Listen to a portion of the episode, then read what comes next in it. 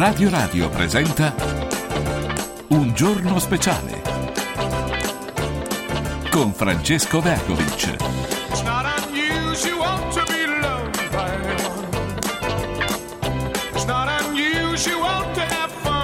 Buongiorno a tutti, giovedì 28 dicembre, le 11:09. Il direttore del Giornale d'Italia, Marco Antonelli, con noi. Marco, buongiorno. Buongiorno Marco, a te. Auguri ancora, Marco. Auguri a tutti. Allora, dai, parliamo di televisione, iniziamo proprio da lì. Angelo Mellone, che è il direttore del Daytime della RAI e dell'intrattenimento, ieri ha rilasciato un'intervista su Repubblica che io ho letto, non mi sembrava avesse detto nulla di così rumoroso, e sembra che invece qualche cosa abbia prodotto. Ci racconti meglio che cosa ha detto Mellone? Parlava di telemeloni, che nega Angelo Mellone. Sì. Ma al di là del telemeloni, che poi perché negarlo? Cioè, è esistita Telerenzi? Sì. È esistita Teleconte? Sì. È esistita, che ti posso dire, TelePD? Sì. Ma perché non deve esistere Telemeloni? Telemeloni esiste e combatte insieme a noi, insieme a chi ci crede, per dirla con una frase ad effetto. Negano l'evidenza, ogni governo mette le sue persone, ogni governo sceglie i suoi giornalisti di riferimento, i suoi direttori di riferimento, i suoi conduttori di riferimento per dare la linea al paese. Esisteva Telecabul, sì, esisteva addirittura Telecabul, insomma, quindi trovo un giochetto abbastanza ipocrita dire che esistono solo certe tele ma poi non ne esistono altre. Perché essere ipocriti? Bisogna ammetterlo, questa è la stagione di Giorgia Meloni è sempre successo così, questo vuoi dire, no? È sempre accaduto. E la RAI è prona alla volontà di questo governo e del partito che comanda questo governo. Certo, Marco, così come all'epoca c'era Tele Berlusconi, c'è stato un periodo in cui in RAI Silvio Berlusconi se la rideva e se la cantava, così come c'è stato il periodo di Alleanza Nazionale e dell'UDC, quanta gente piazzò Alleanza Nazionale. Anche del PD, no? Anche del PD, l'abbiamo detto prima, sì, quindi sì, sai, fare tanti moralisti e negare l'evidenza lo trovo sbagliato. Però questo che hanno criticato ad Angelo Melloni, quello che hanno criticato non è questo. In realtà il problema qual è? È sui riferimenti a Fiorello, e perché lì ha detto che Fiorello ha tolto, e comunque è vero, un dato oggettivo, un dato che gli addetti ai lavori sanno, cioè Fiorello non ruba ascolti a Mediaset, Fiorello ruba ascolti agli altri canali RAI, e questo oggettivamente per chi fa televisione è un problema, perché fagocita altri canali RAI, ed è vero che Fiorello doveva andare su Rai 1, lo scrissi peraltro anche anticipando tutti i colleghi a suo tempo, e poi dopo ci fu la rivolta del TG1 che perdeva degli spazi, la rivolta del CDR del TG1, e la cosa saltò. E poi ha detto delle cose che hanno fatto clamore su Mara Venier, lasciando ad intendere che Giorgetti potrebbe essere colui che prenderà il posto l'anno prossimo di Mara Venier la domenica pomeriggio, insomma, in qualche modo. Quindi è chiaro che lo dici con una stagione ancora nel pieno, insomma, sai, devi fare un po' attenzione, perché ci sono anche degli equilibri interni, non puoi dire o lasciare intendere cose del genere nel momento in cui Mara Venier ha ancora mesi e mesi di programmazione davanti. Quindi è questa un po' la cosa. Poi sai, la RAI è molto sensibile rispetto agli equilibri interni, rispetto alla politica, quindi quando vai a toccare questi tasti rischi. Sì, aggiungiamoci anche un'altra cosa, tutti noi vorremmo avere la libertà di espressione, questo, no? Quando ne parliamo tutti noi saremmo contenti a vedere persone che si esprimono in libertà, anche facendo appunto un'azione critica, anzi soprattutto facendo un'azione critica. Poi quando qualcuno lo fa, e allora ci inalberiamo, allora interveniamo lì a censurare, è assurdo, non trovi? Sì, ma io ti dico infatti non ho trovato, esattamente come te, non ho trovato nulla di clamoroso in questa intervista, se non se la vai a leggere con gli occhiali dell'addetto ai lavori, con gli occhiali degli equilibri interni RAI, e lì in effetti, però per l'opinione pubblica francamente non ha detto nulla di clamoroso. Io appunto, ma consiglierei a lui e anche agli altri di centrodestra di evitare di continuare a dire che Tele Meloni non esiste. Loro hanno sempre detto che esisteva Tele PD, ed era vero, ma adesso dovrebbero riconoscere che esiste Tele Meloni, perché se esisteva Tele PD prima, adesso parallelamente, simmetricamente esiste anche Tele Meloni, altrimenti non sarebbe, secondo la loro nuova logica, non sarebbe esistito nemmeno, uno potrebbe dire che non esisteva nemmeno TelePD prima, quindi diciamo come stanno le cose: esisteva TelePD e adesso esiste Tele Meloni. Ecco. Senza alcuna ipocrisia. Certo, noi possiamo aggiungere semplicemente che riguardo alla persona di cui parliamo, Angelo Mellone, è sicuramente un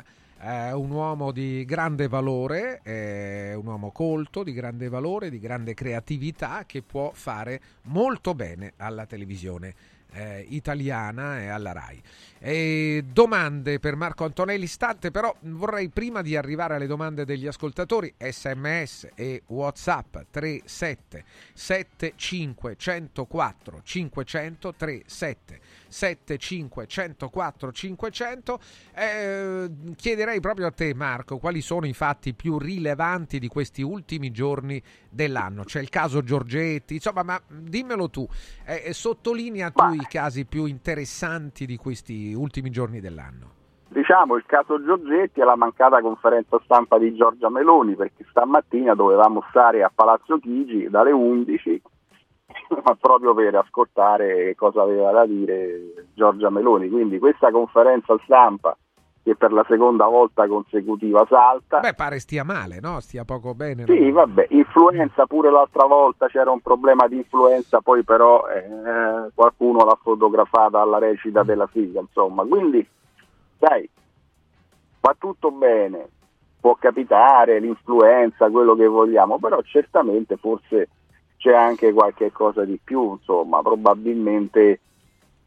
In questi eventi esplode, come dire, la poca dimestichezza, chiamiamola così, con la stampa, insomma. C'è un po' una sorta di refrattarietà nei confronti delle conferenze stampa e della stampa. Peraltro non è l'unica premier che ha avuto questa cosa, certo, da lei magari, che ha fatto del populismo e della vicinanza con l'opinione pubblica il suo mantra, magari ci si aspettava una maggiore attenzione nei confronti dei giornalisti. Sappiamo quello che è accaduto a Cutro, sappiamo le conferenze stampa che poi per mesi non si sono tenute, diciamo che c'è un rapporto conflittuale, questo per quanto riguarda la Meloni. Per quanto riguarda Giorgetti, anche ieri ha fatto il solito pesce in barile, insomma.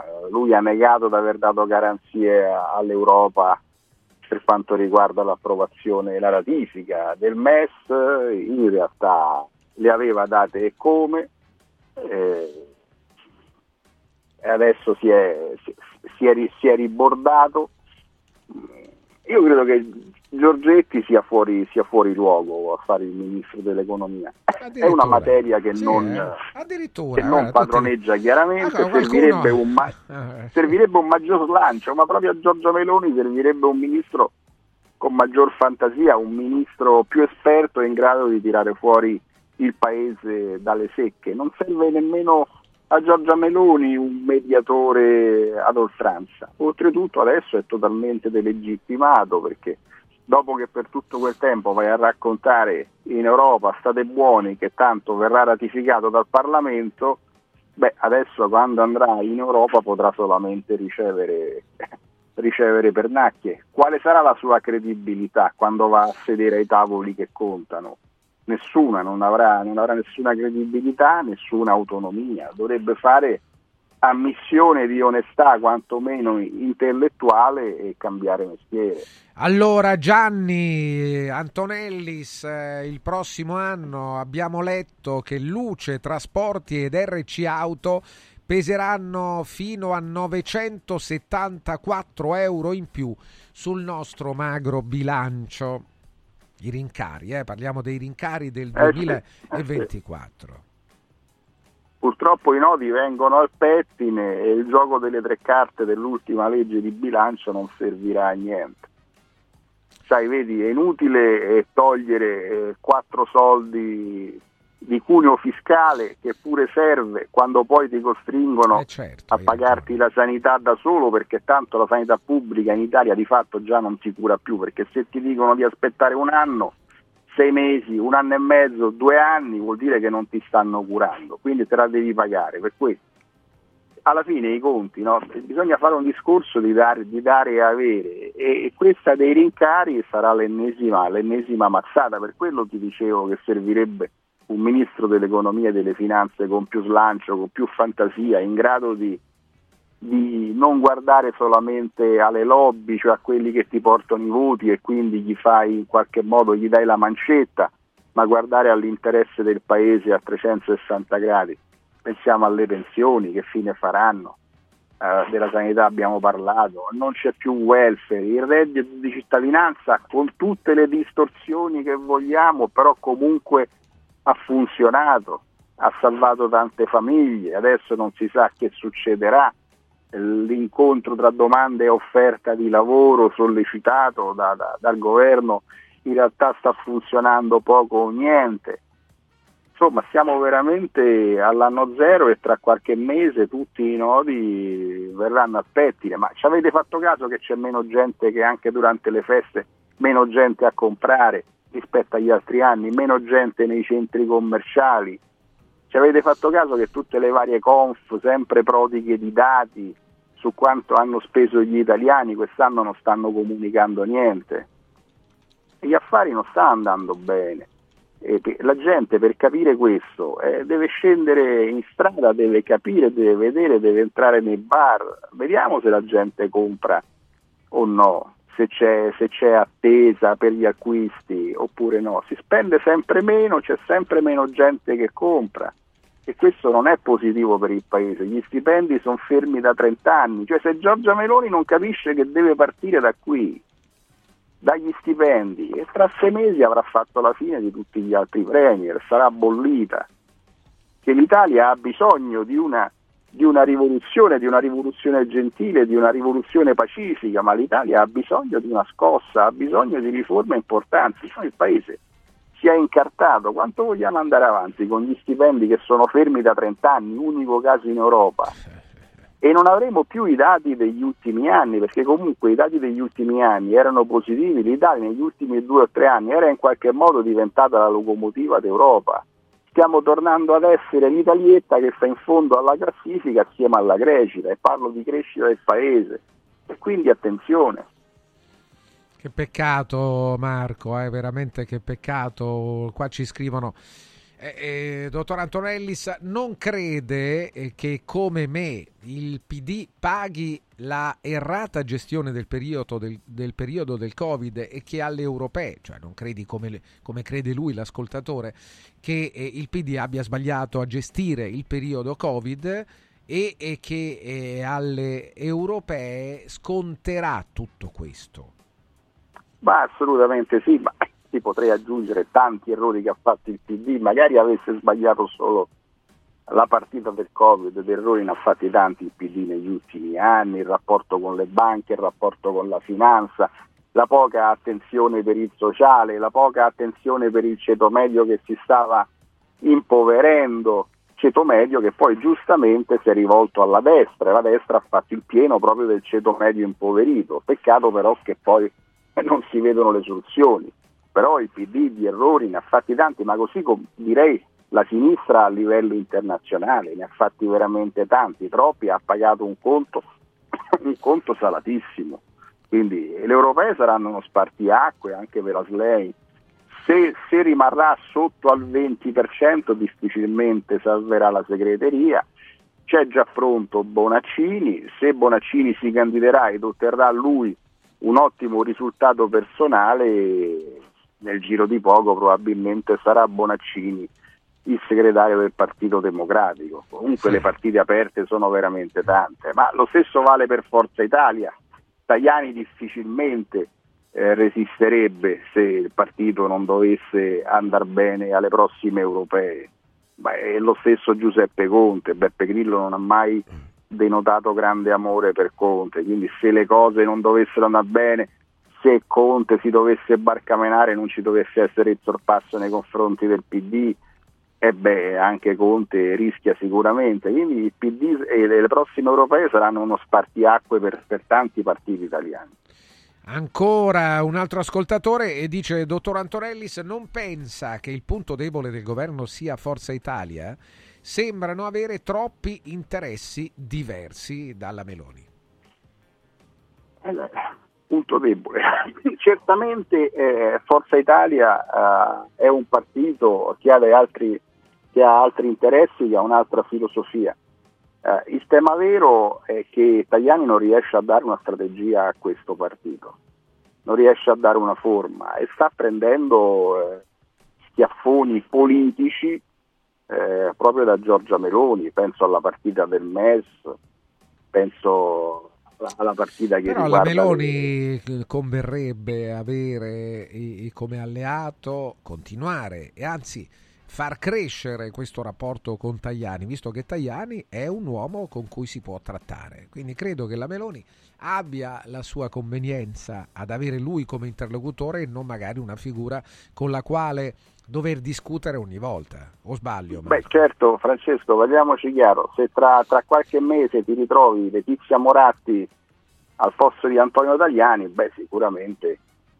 Letizia Moratti, che è una donna a carattere molto forte, la vedo poco propensa ad accodarsi senza fiatare alla volontà di Giorgia Meloni, quindi se gli europei non dovessero andare granché bene per Tajani e ci dovesse essere un qualche tipo di ribaltone al vertice, magari dovesse andare su la Moratti, beh, certamente per Giorgia Meloni non sarebbe un interlocutore così facile come Antonio Tajani. Allora ancora qualche minuto, poi tanto rimani con noi.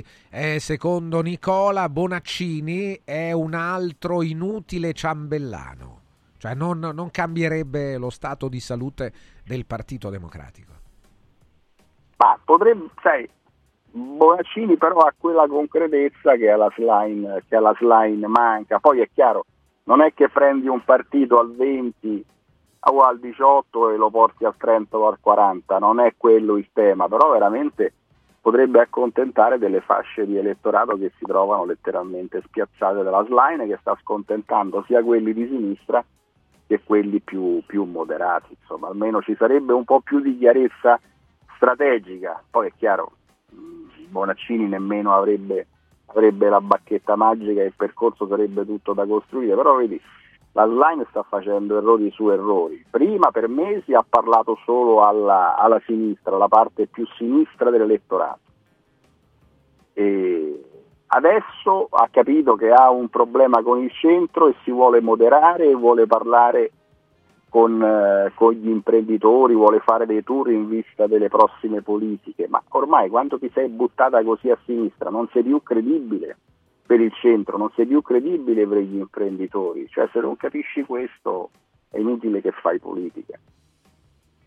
Ancora per Marco Antonellis tante domande e questo lo apprezziamo molto. Vincenzo dice: dottor Antonellis, buongiorno, siamo rimasti io e lei ad acquistare nei negozi, tutte le persone che conosco usano i vari siti online. Ma può essere anche però un volano pure per i negozi, se ci pensi, perché anche il negozio fisico può ampliare il proprio raggio d'azione, i propri target di business sfruttando proprio online. Quindi io continuo a non vedere questa contrapposizione tra negozio fisico e negozio online. Sono delle opportunità. L'intelligenza dell'imprenditore è saper sfruttare al meglio. Diciamo che tanto non è possibile fare diversamente, non si può negare a nessuno, credo, di utilizzare una chance. la possibilità appunto di non andare in banca a fare un'operazione, come la possibilità di acquistare da casa senza andare nel punto vendita. Sono cose diverse, sta agli uni e agli altri, visto che ci sono degli organismi, questo ce l'hanno gli esercenti, i commercianti, gli artigiani, un po' tutti, hanno degli organismi che lavorano per migliorare lo status quo, trovare appunto delle alternative, dei servizi in più che chiaramente tu, se ordini da casa, non puoi avere.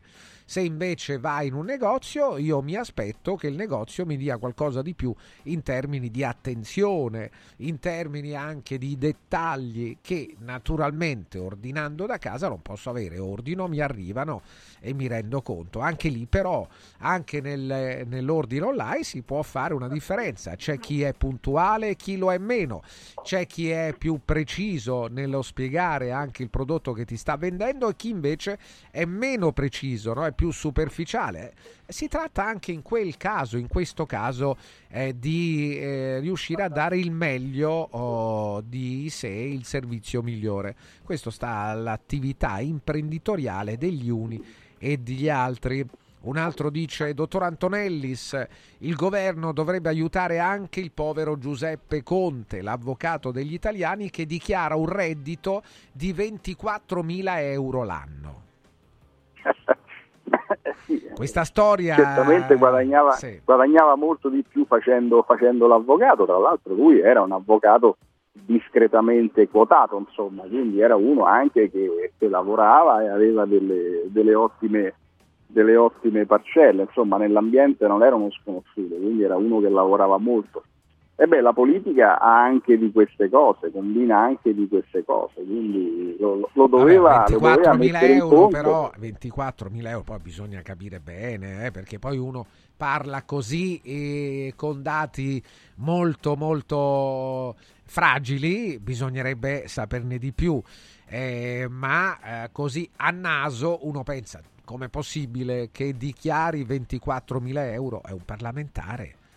E quindi, però, insomma, questo avremo modo, magari, se serve, non credo che serva, ma se dovesse servire potremmo approfondire. Rimani, Marco, il tempo per me di parlarvi di Villa Mafalda, un punto di riferimento a Roma per la salute, una clinica privata polispecialistica con una proposta completa di prestazioni eseguite in totale comfort e sicurezza. Visite mediche con i migliori specialisti, esami diagnostici con le strumentazioni più all'avanguardia, chirurgia endoscopica e robotica per interventi meno invasivi e una guarigione più rapida, cardiologia e radiologia interventistica per trattamenti mirati senza chirurgia, assistenza medica 24 ore su 24 tutto l'anno, compresi i festivi. Villa Mafalda è convenzionata con le maggiori compagnie assicurative. Una speciale convenzione riservata anche agli ascoltatori di Radio Radio. Villa Mafalda, Roma, via Monte delle Gioie numero 5. Informazioni sul sito villamafalda.com. Ditelo sempre, ieri Ilario ci ha spiegato anche che tutti i medici di Villa Mafalda hanno aderito alla convenzione con gli ascoltatori di Radio Radio, quindi il nome Radio Radio, siamo ascoltatori di Radio Radio, funziona per qualunque prestazione voi vi prenotate, quindi vi prenoterete. villamafalda.com, il telefono è 06 86 09 41, 06 86 09 41. Vi parlo anche della Pirotecnica Santo Stefano, Capodanno è alle porte. Alla Pirotecnica Santo Stefano, un'azienda seria, professionale, con noi ormai da oltre 10 anni. Un vasto assortimento di fuochi d'artificio a prezzi imbattibili, razzi, torce, fumogeni e tanto altro, tutti sicuri e garantiti dal marchio CE. La Pirotecnica Santo Stefano vi aspetta a Roma in zona Centocelle, esattamente via dei Gelsi 23, e a Roma Nord, zona Prati Fiscali, in viale Ionio 321, il telefono 06 64 82 94 83 06 64 82 94 83. Sono aperti anche la domenica, quindi anche il 31 sono aperti. Pirotecnica Santo Stefano.it. Segui Un Giorno Speciale sull'app di Radio Radio. I colori e i simboli che ci fanno battere il cuore, le emozioni che ci uniscono, la storia di una grande squadra. Questo in un oggetto unico ed esclusivo, un'edizione limitata e numerata. È arrivato 1928, l'occhiale ufficiale del Frosinone Calcio che celebra l'anno di fondazione della squadra. Uno degli esclusivi 1928 pezzi può essere tuo. Scopri come su www.occhialiincantiere.it o nello store di Frosinone. Vediamoci da Occhiali in Cantiere. Il più suggestivo Capodanno 2024 di Roma va in scena da Comodo Mercato Trevi, una location unica a due passi da Fontana di Trevi. Una serata evento all'insegna dell'eleganza, della cucina gourmet e della musica di qualità per accogliere il nuovo anno con il giusto ritmo. Una notte indimenticabile, perfetta in ogni dettaglio, con la città eterna a fare da cornice. Capodanno 2024 da Comodo Mercato Trevi. Riempi le tue feste di emozioni. 06 83 39 30 3192 comodomercatotrevi.it. Villa Mafalda, il punto di riferimento a Roma per la tua salute. A Villa Mafalda l'esperienza medica incontra l'alta tecnologia, una proposta completa di prestazioni eseguite in totale comfort e sicurezza, esami diagnostici con le strumentazioni più all'avanguardia, chirurgia endoscopica e robotica per interventi meno invasivi e una guarigione più rapida, assistenza medica 24 ore su 24 tutto l'anno, compreso i festivi. Villa Mafalda è in via Monte delle Gioie 5 a Roma. Villa Mafalda Falda.com, convenzionata con le maggiori compagnie assicurative. Una speciale convenzione è riservata agli ascoltatori Radio Radio. Stanno tornando gli incentivi statali da Valentino Concessionaria Volkswagen. Ma i fondi sono destinati a durare pochi giorni e per non perdere questa opportunità ti attendiamo oggi stesso. Fino a 5.000 euro di vantaggi con rottamazione statale su Polo, Taigo, T-Cross, T-Roc, Golf e Tiguan, anche in pronta consegna. Valentino Concessionaria Volkswagen, via Tiburtina 1097, via Tuscolana 1233, via Paesiello e Largo Lanciani, e dal 2 gennaio anche nel megastore di via Prenestina 911. Nuovo, usato, certificato, service e ricambi. ValentinoAutomobili.it. Il Natale è d'oro da Universo Oro. Se vuoi vendere il tuo oro, questo è il momento giusto. Universo Oro ti offre una quotazione straordinaria a partire da 41 euro al grammo. 41 euro al grammo netti, senza commissioni, con pagamento immediato. Ottieni il massimo. Scegli Universo Oro, dove il Natale è d'oro. 800 13 40 30. Universo-oro.it. Ciao nonno, come stai? Molto meglio! Con la Stuoia Biofarmantalgic Plus tutti i miei dolori articolari sono spariti. Te l'avevo detto! Grazie alle proprietà antidolorifiche e antinfiammatorie della Stuoia Biofarmantalgic Plus, anch'io sono tornato ad allenarmi. Allora organizziamo subito una partita a calcetto! La Stuoia Biofarmantalgic Plus è un toccasana per chi soffre di infiammazioni articolari e muscolari. Agisce a livello cellulare durante il sonno, in maniera del tutto naturale, non invasiva e autonoma. Chiama subito l'800 82 66 88 o vai su stuoiantalgica.com e regalati il benessere. I sistemi Prefedil consentono di costruire pareti in modo semplice, veloce, pulito, a secco, con un isolamento acustico e una resistenza al fuoco eccezionali. Non hanno bisogno di intonaco, ma soltanto di una rasatura, e i rivestimenti ceramici vanno applicati direttamente sulla parete grezza, consentono il passaggio degli impianti e accettano tutti i sistemi di fissaggio per qualsiasi carico. Dovete costruire le pareti? Passate da noi, al punto Prefedil in via Prenestina 956 a 500 metri all'interno del GRA. Come ogni giorno, noi del Centro Musicale entriamo nelle vostre case. Oggi per augurarvi buone feste e per invitarvi a visitare la nostra sede, dove potrete scegliere tra centinaia di articoli in promozione, dai giradischi alle chitarre elettriche, dai pianoforti ai videoproiettori, dai sistemi karaoke alle batterie elettroniche e molto di più. Centro Musicale, l'eccellenza nell'intrattenimento domestico, è a Roma in via Valpellice 85, telefono 06 88 61 046, centromusicalesrl.it. Mamma, io mi annoio! E allora preparati, ti porto all'Uneur Park. Dentro la città, fuori dal mondo. Prato meraviglioso a Roma, aperto tutto l'anno. Un giardino magico dove divertirsi tra giostre, spettacoli e fantastiche feste. E a dicembre l'ingresso è gratuito con il villaggio di Natale, la pista di pattinaggio, la casa di Babbo Natale, animazione e spettacoli a tema. Mamma, io sono già in macchina! Info e biglietti su luneurpark.it. Segui Un Giorno Speciale sull'app di Radio Radio.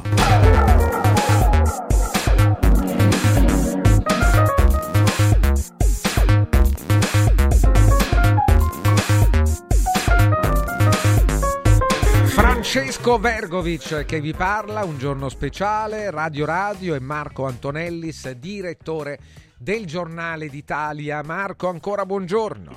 Buongiorno. Ci siamo lasciati con l'ipotetico aiuto all'avvocato degli italiani, a Giuseppe Conte, e sul suo reddito. Il più, quello che invece non ha bisogno di aiuto è Matteo Renzi, no? Matteo Renzi che è sempre il solito furbacchione, uno che sa come investire il proprio tempo. Matteo Renzi è il più grande di tutti, sa fare politica, almeno sapeva fare politica, perché poi diciamo che di acqua sotto i ponti ne è passata e di voti adesso ne ha pochini, però con queste conferenze, con questi incontri che fa, si sta muovendo dal suo punto di vista molto bene. Allora, Francesco dice: Antonellis, concordo in tutto e aggiungo. Intanto dice: triste scriverlo, ma questo paese non è più il mio paese, scrive Francesco.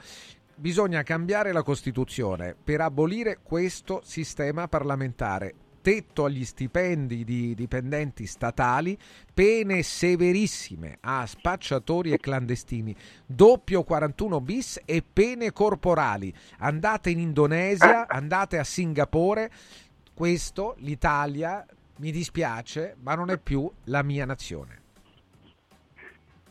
Insomma, magari c'è qualche... Pene corporale, andiamo nelle Filippine. C'era il penultimo, non è più presidente, ma che credo mettesse la pena di morte, se non sbaglio, no? Per gli spacciatori. Per gli spacciatori credo li portasse, faceva cose di questo genere.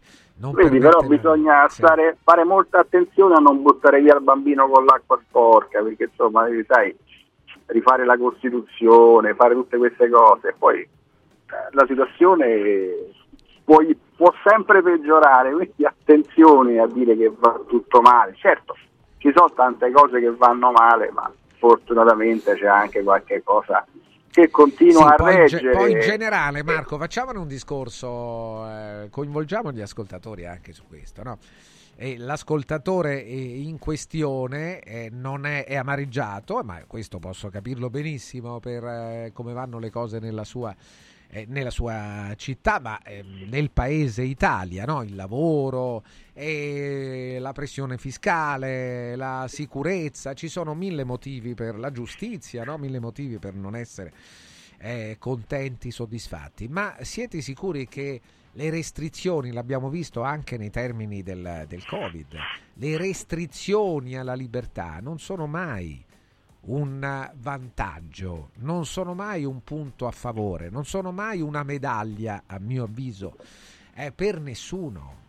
Una restrizione alla libertà di poter muoversi o scegliere, sbagliare anche, certo, no? Chiaramente.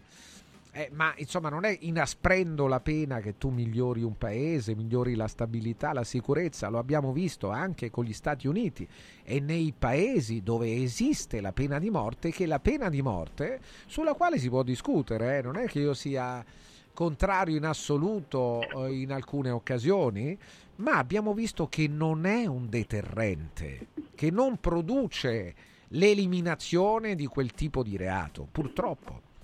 Allora, Marco, dà solo sfogo al sentimento di tanta gente, però in realtà l'inasprimento delle pene, il dagli all'immigrato, sai, quando purtroppo la situazione è seria, quando l'economia va male, quando ci sono problemi, si va sempre un po' alla ricerca del capro espiatorio. Questa è una logica che chi studia la sociologia, la psicologia dei popoli sa benissimo, insomma, no?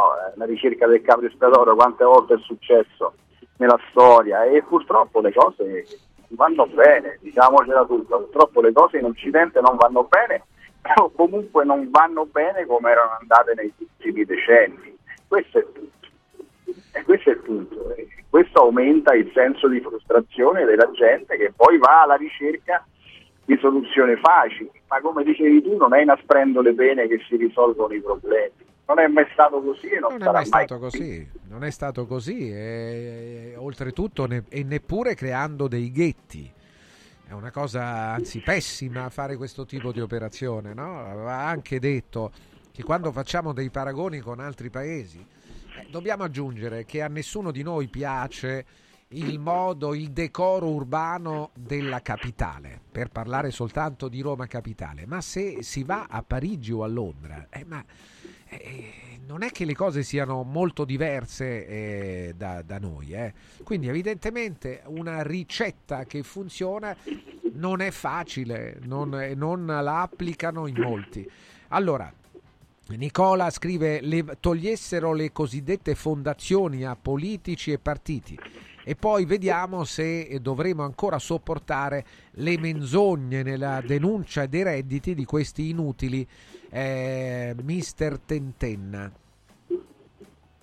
Ma le fondazioni sono un capitolo a parte che andrebbe, ci vorrebbe veramente una puntata intera per parlare delle fondazioni, che sono state regolamentate, ma sono in parte, secondo me ci vorrebbe più trasparenza, quindi questo delle fondazioni è veramente tutta un'altra questione, non so quanto in passato perlomeno siano state utilizzate in maniera chiara e trasparente, quindi c'è veramente, sarebbero veramente da regolamentare, ma da regolamentare in maniera più stringente, cosa che ovviamente in Italia non si fa, questo è il tema, perché poi chi è che fa le leggi? Sono gli stessi partiti che traggono vantaggio da queste votazioni, quindi questo è un altro capitolo che meriterebbe una trasmissione a parte. Ancora domande, qui ci scrivono anche di Pelé. Pelé, vabbè, ma non è Marco, non è... anche se tu hai passione per il calcio, Marco, hai una piccola... Sì, assolutamente sì. Vabbè, questo è un'altra cosa interessante, lo pensavo che non avessi, invece no, anche sul calcio. E il fatto che il calcio, con il discorso della Superlega, ormai è riconosciuto da tutti, d'altronde lo sappiamo, come business e non più come gioco, no? Come la vedi tu? Ma questo purtroppo piaccia o no è il futuro del calcio, ma già adesso, parliamoci chiaro, ma già da decenni è diventato business a tutti gli effetti, insomma, dai, quante volte si comprano i giocatori per esigenze di marketing e non per esigenze magari di campo, per esigenze calcistiche, tante volte l'abbiamo visto. Il calcio, anche qua, no, come per i discorsi del Telemeloni, bisogna togliere il velo di ipocrisia, e purtroppo è business già da un bel pezzo, così come qualsiasi altro sport professionistico. Ma è possibile pensare che ci siano sport in Italia e nel mondo che fatturano quanto e più delle più grandi aziende nazionali e internazionali e non sono business? Come possiamo dire che non sono business? Sono business. Questa storia della Superlega, semplicemente la certificazione, la prova provata di quello che in tanti vanno dicendo da tempo. Ormai il calcio è diventato business e la parte business predomina ed è preponderante rispetto alla parte più romantica, rispetto a quella del campo, ma credo che siano decenni che ormai è così, insomma, non mi pare che la scoperta l'abbia fatta la Superlega. Allora Ciro, buongiorno Antonelli, cosa pensa della quarta rata del PNRR all'Italia? Va bene, anche se era inferiore rispetto alle attese, qualche soldo si è perso per strada, però comunque bene, questi sono soldi che servono e se ne stanno accorgendo anche coloro i quali se ne fregavano il PNRR. alla stessa Giorgia Meloni non era partita col piede giusto su questa questione. In Europa, tra l'altro, Fratelli d'Italia, come sapete, si astenne, quindi se era per Fratelli d'Italia noi il PNRR nemmeno ce lo avevamo, insomma. A questo punto di vista bisogna dire che Conte, coadiuvato dal capo dello Stato Sergio Mattarella, si mosse molto bene in quel frangente, riuscendo a far ottenere bei quattrini all'Italia. Soldi che ci sono, Giorgia Meloni ha capito che servono anche a lei per mandare avanti questo strano paese e quindi fa bene a spingere sul PNRR. Un altro ascoltatore, tornando alla questione della sicurezza, ne abbiamo parlato poco fa ed è un argomento sempre interessante e a me interessa molto discutere, appunto, scambiare opinioni, no? È chiaro che non esista l'opinione giusta o sbagliata, la via maestra è quella dell'equilibrio, cioè di dire delle cose e così con equilibrio, prevedendo un po' tutti i punti, il possibile, si fa il possibile. Allora l'ascoltatore dice: se per un omicidio volontario, Antonellis, non si dà l'ergastolo, ma si dà un certo numero di anni, è come se legittimassimo l'omicidio in cambio di un certo numero di anni di carcere e poi 3 processi per un reo confesso, a cosa servono? Sì, ma sai, qui la situazione è molto complessa, perché poi ogni caso non è mai uguale all'altro, quindi non si può generalizzare, quindi bisogna andare a vedere nel dettaglio, bisogna studiare le carte, bisogna capire perché un giudice decide una cosa e magari un altro, per una fattispecie simile, decide un'altra cosa. Quindi non bisogna mai generalizzare, su queste questioni io sono contrario a generalizzare. Bisogna sempre vedere nel dettaglio, non si può dire hanno dato questa cosa a questo, hanno dato quest'altra cosa a quest'altro, sempre sbagliato. Allora ancora Marco, ti lancio altre domande, perché non viene fatto un resoconto di tutte le spese fatte con il PNRR e messe a disposizione della collettività? Perché intanto bisogna spenderli, perché i soldi sono stati incassati, sono stati presi, ma il bello viene adesso, bisogna metterli a terra e bisogna effettuare i progetti e lì casca l'asino, perché l'Italia da questo punto di vista non è pronto, perché poi i soldi che arrivano da Bruxelles vengono convogliati. Non è mai pronta, perché questo mi pare che sia un problema. L'Italia non è mai stata pronta nello spendere i soldi europei, anche quando erano cifre inferiori rispetto a quelli attuali, figuriamoci adesso che sono cifre gigantesche. Questo è il punto, adesso bisogna spenderli, bisogna farli diventare dei progetti, delle cose concrete, insomma, ponti, strade, informatica, scuole, tutto quello che c'è. E questo sarà il vero problema della questione PNR, ma lo sapevamo sin dall'inizio. I governi un po' hanno fatto per snellire le procedure, per favorire l'attuazione, la messa a terra, come si dice, di questi soldi, ma secondo me non hanno fatto abbastanza. Quindi dei soldi incassati molti rimarranno lettera morta, li perderemo per strada, molte cose. Allora attenzione, fermo Marco, perché ti leggo ancora. Ha ragione l'ascoltatore, scrive Leo, molto malcontento questo governo è stato, come cittadini che ormai sono pilotati dalla TV come pecore al macello, soluzioni facili non ci sono, ma demonizzare un cittadino che si difende da ladri con pene spropositate, credo che ce l'abbia con il gioielliere, la storia del gioielliere, invece di dargli una medaglia vengono invece condannati con pene severe. Che ne pensa Marco Antonelli? Ripeto, là bisogna vedere le carte, insomma, se tu spari alle spalle, io capisco la concitazione del momento, ma se poi viene fuori che hai sparato alle spalle o che hai sparato, come dire, la reazione non è stata proporzionale, perché il discorso è quello della proporzionalità, questo è il tema.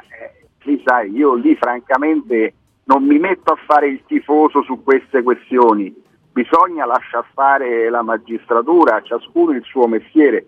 È sbagliato anche che la politica si metta a fare le tifoserie, questa è una faccenda molto delicata per il gioielliere, se stiamo parlando del gioielliere, o comunque per chi si trova in queste situazioni. e la politica dovrebbe avere maggior rispetto degli altri, non può ridurre tutto a tifo, perché poi, come diceva l'ascoltatore, vincono le opinioni, vincono le chiacchiere che si sentono in giro, si perde di vista quella che è la realtà delle cose, no? Ti trovi politici bravissimi solo a fare narrazioni, ad inventare una realtà e poi a vendertela come? Attraverso i talk piuttosto che attraverso i social, no? Hai visto? Non per niente poi quando arriva Elon Musk in Italia, anzi lo invitano, lo fanno venire in Italia e poi tutti a baciare la pantofola. Perché? Perché questo signore sta prendendo il posto degli editori dei giornali di una volta, no? Questo è il tema. Voglio dire che se tu te lo tieni buono, hai a disposizione un portale come X che ti può favorire con i suoi algoritmi alle prossime elezioni, nelle prossime campagne elettorali. Tra l'altro Elon Musk ha modificato recentemente gli algoritmi, favorendo posizioni sovraniste, posizioni di destra rispetto ad altre posizioni. Quindi è chiaro che tutti i politici hanno interesse a tenerselo buono, e hai visto la gara a baciare la pantofola che c'è stato quando un paio di settimane fa è venuto a Roma, è venuto in Italia. Allora, una domanda su questo, Marco, interessante anche sentire la tua. Si parla di editori. Lo sappiamo che i giornali non vivono una vita facile, il giornalismo in generale, la stampa, i media, ma la stampa in modo particolare. Eppure c'è chi ancora cerca di acquisire la gestione, la titolarità di giornali, no? Ma a che pro? Visto che i giornali ormai sono letti veramente da pochissime persone, uno, e due, chi normalmente legge un giornale ha già un'idea definita anche di chi votare. Allora, qual è il vantaggio? Beh, per il motivo di cui sopra, no? Ovviamente adesso la parte del leone rispetto alla politica la fanno i social, quindi Elon Musk, Zuckerberg, o comunque chi si occupa dell'online, di internet, quindi Bill Gates e compagnia cantando. Però comunque anche l'editore, e quindi l'editore che non è mai in Italia un editore puro, non esistono, ce ne sono pochissimi, si contano sulla punta delle dita gli editori puri, ma quegli altri che sono banchieri, che sono costruttori, che hanno 2000 interessi, è chiaro che acquistando un giornale, anche senza guadagnarsi, anzi, ben sapendo che sarà in perdita, per loro è un modo per sedere ai tavoli che contano, per loro è un modo per influire sui processi decisionali, ovvero sulla politica. Quindi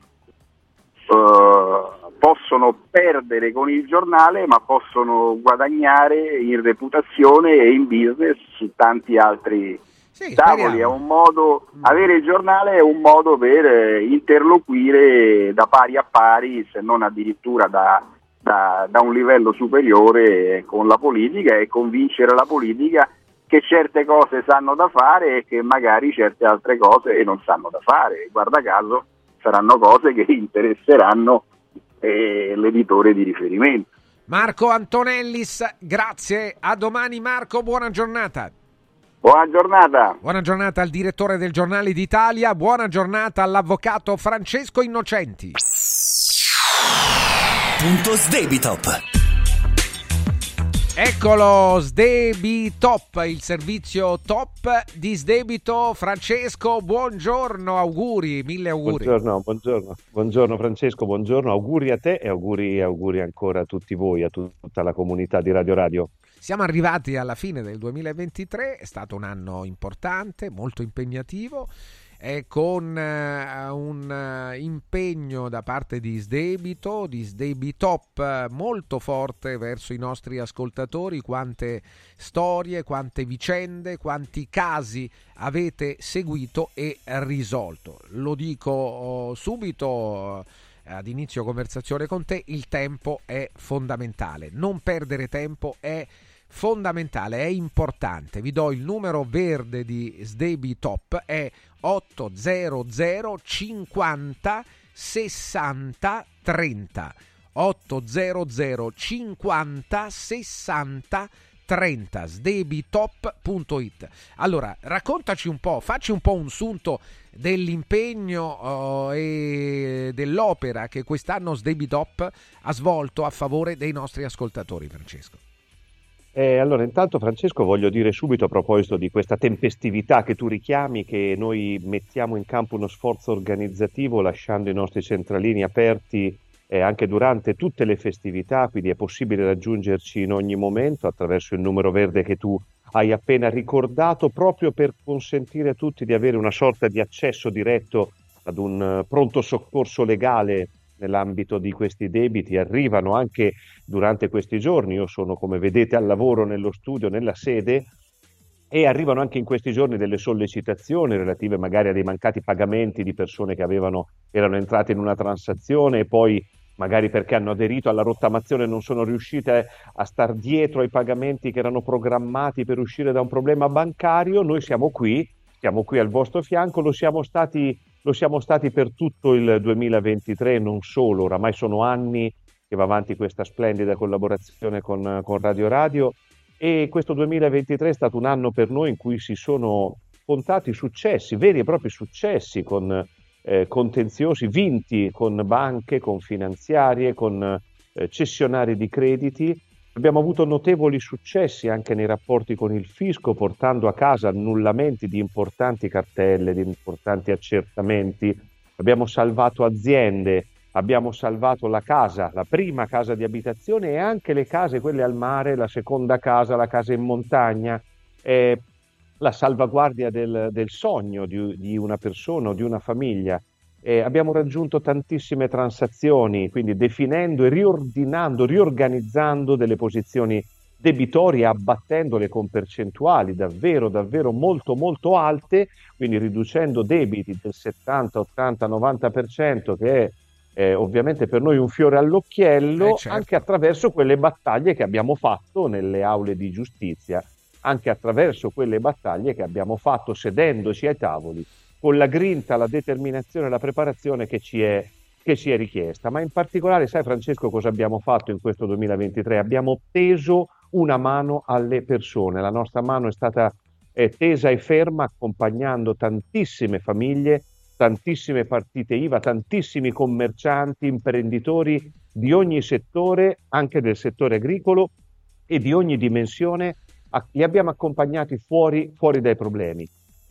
Questi problemi economici, questi problemi ovviamente legati alle posizioni debitorie sono stati definitivamente archiviati per molti di loro, per altri sono stati riorganizzati, quindi consentendo di digerirli e masticarli nel corso del tempo, rilanciando la propria attività professionale, la propria attività aziendale, ma soprattutto per tutti ritrovando una serenità. Io credo di poter dire che il filo rosso che ci conduce nella nostra attività ormai da anni, ripeto, Sdebito prima e Sdebitop oggi, che è il fiore all'occhiello di Sdebito, nasce nel 2012, è il primo che nasce su questo mercato, e devo dire che grazie a Radio Radio è praticamente il leader di questo mercato, leader assoluto, e di questo ne faccio sincero e onesto vanto, essendo stato io ad iniziarlo insieme ad un gruppo di amici. Ma dicevo, il filo rosso è proprio questo che ci conduce a poter dire di aver davvero aiutato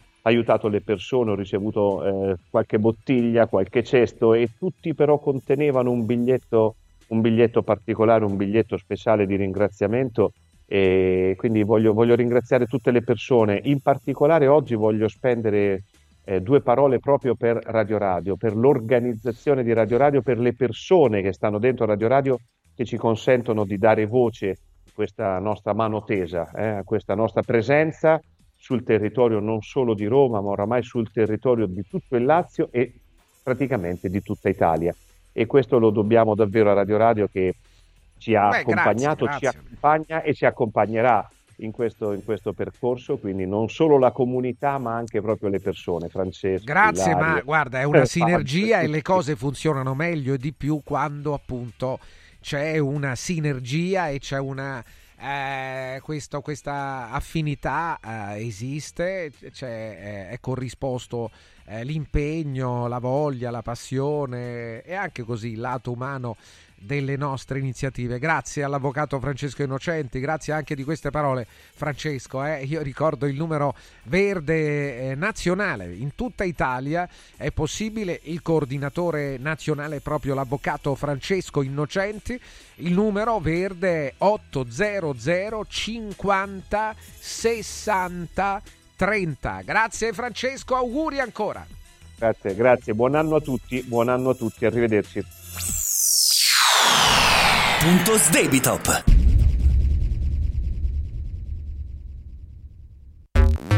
Segui Un Giorno Speciale sull'app di Radio Radio.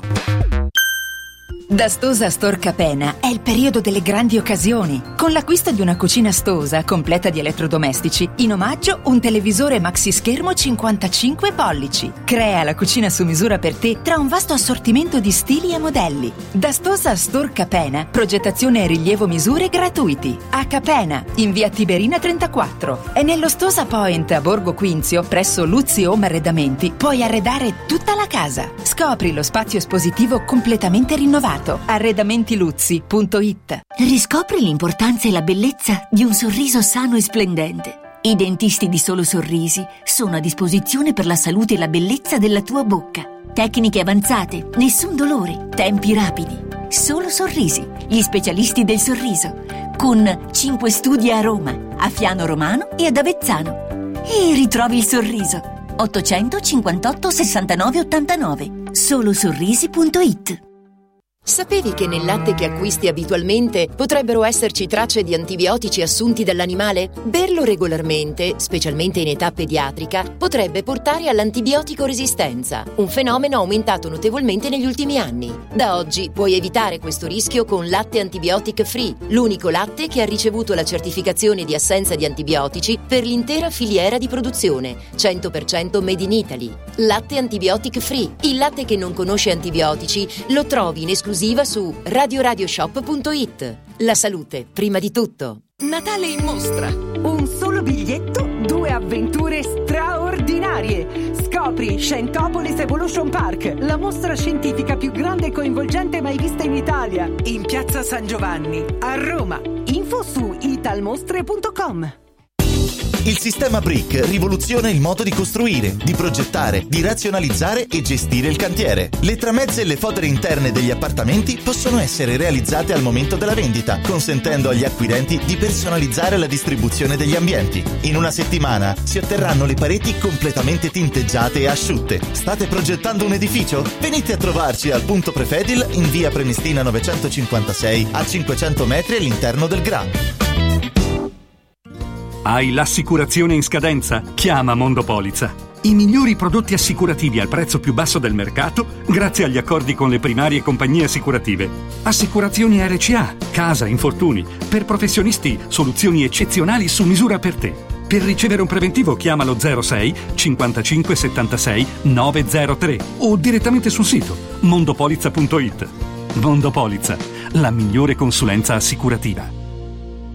Vuoi un capodanno col botto? Vai a Colpo Sicuro. Festeggia con i colori e i suoni della Pirotecnica Santo Stefano. I migliori marchi sicuri e garantiti. Vastissimo assortimento di fuochi d'artificio, fumogeni, torce e tanto altro. Si realizzano spettacoli pirotecnici di ogni genere, fatti consigliare da un'esperienza ventennale e sconti pazzi per gli ascoltatori. Pirotecnica Santo Stefano, a Centocelle, via dei Gelsi 23 e viale Ionio 321. Pirotecnicasantostefano.it. Aperti la domenica. Salve, sono Roberto Zaccagnini e vi aspetto nei negozi Phone Marketing con i migliori smartphone, iPhone, tablet e notebook nuovi e rigenerati ai prezzi più bassi d'Italia. Possibilità di permuta, pagamento immediato del vostro usato, rate fino a 12 mesi. Da Phone Marketing accessori e cover personalizzate. Siamo in tutta Roma, a Velletri e a Monteporzio Catone. Fonmarketing.it per acquistare e scoprire tutti i prodotti in promozione. Per info 377 289 4183. Pressup stampa su tutto, dal piccolo al grande formato. Bigliettini da visita, cataloghi, volantini, shopper e molto altro personalizzati con il marchio della tua azienda. Vai su radioradio.pressup.it, clicca sulla vetrina di Pressup e scopri la promozione della settimana. Fino al 31 dicembre, chiusura dell'anno con il botto.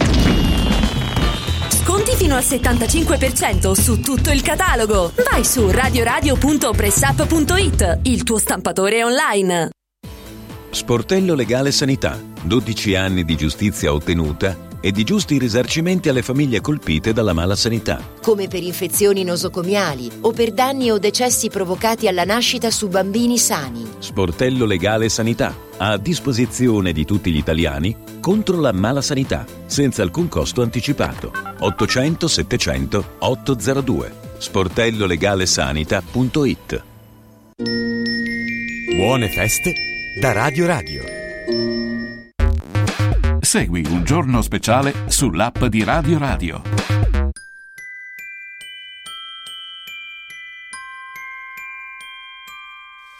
I don't want a lot for Christmas. There is just one thing I need. I don't care about the presents underneath the Christmas tree. I just want you for my own, more than you could ever know.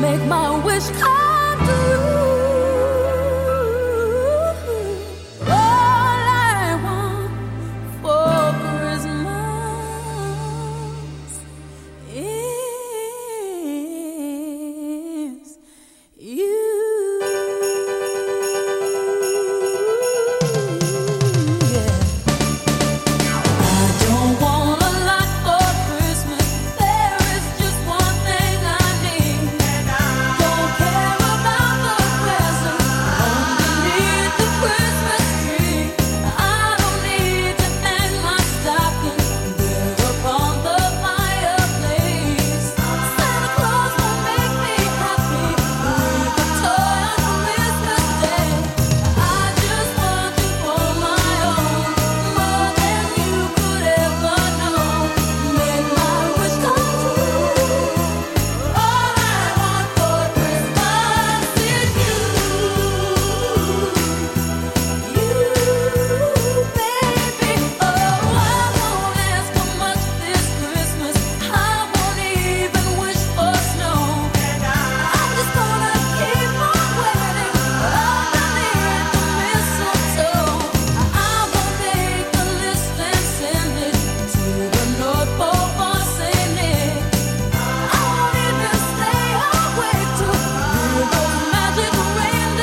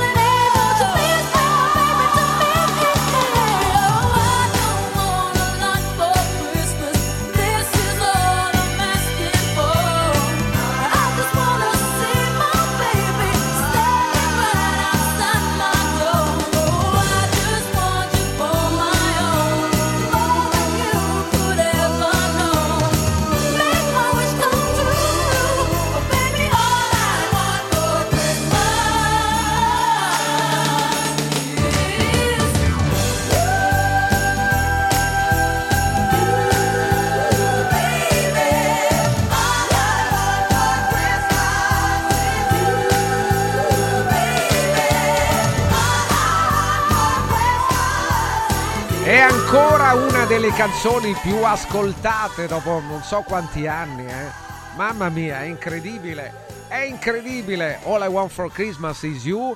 Diamo il nostro buongiorno ad una delle firme più brillanti del giornalismo italiano che tratta di musica, in particolare Marco Molendini. Marco, buongiorno, auguri. Ciao Francesco, ciao Marco.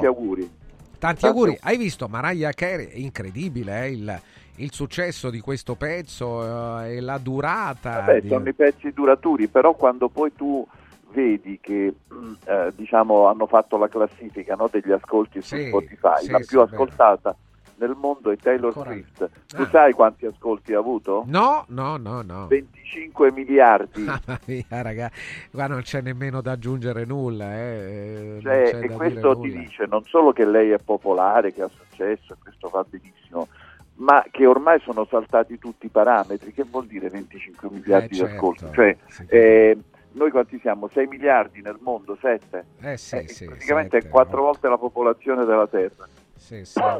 Sì, poi cosa significa esattamente? Anche perché non significa tutti, nulla. Infatti, purtroppo poi tutti i criteri di giudizio e di anche di classifiche che vengono fatti nel mondo della musica ormai hanno un valore assolutamente relativo.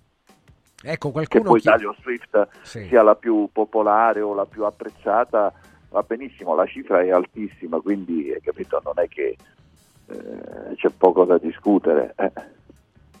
Allora noi qua ci tirano fuori no, certo, sfera e basta. Adesso però sai, non basta, lo dice lui, lo dice lui preventivamente lo dice. Qua qualcuno chiede anche dei guadagni. Mariah Carey è anche autrice di questo pezzo, no? Sì. Poi che anno era che non mi ricordo? Guarda, adesso non lo ricordavo nemmeno io, del 94.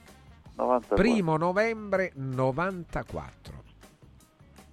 Lei a quel tempo frequentava molto Capri, c'era uno studio di registrazione a Capri dove andava. Addirittura, quindi sono evidentemente vedi lì che c'era anche Peppino Di Capri lì a registrare. Ma questo era uno studio che faceva musica nuova, contemporanea, non è che facesse nostalgia, diciamo.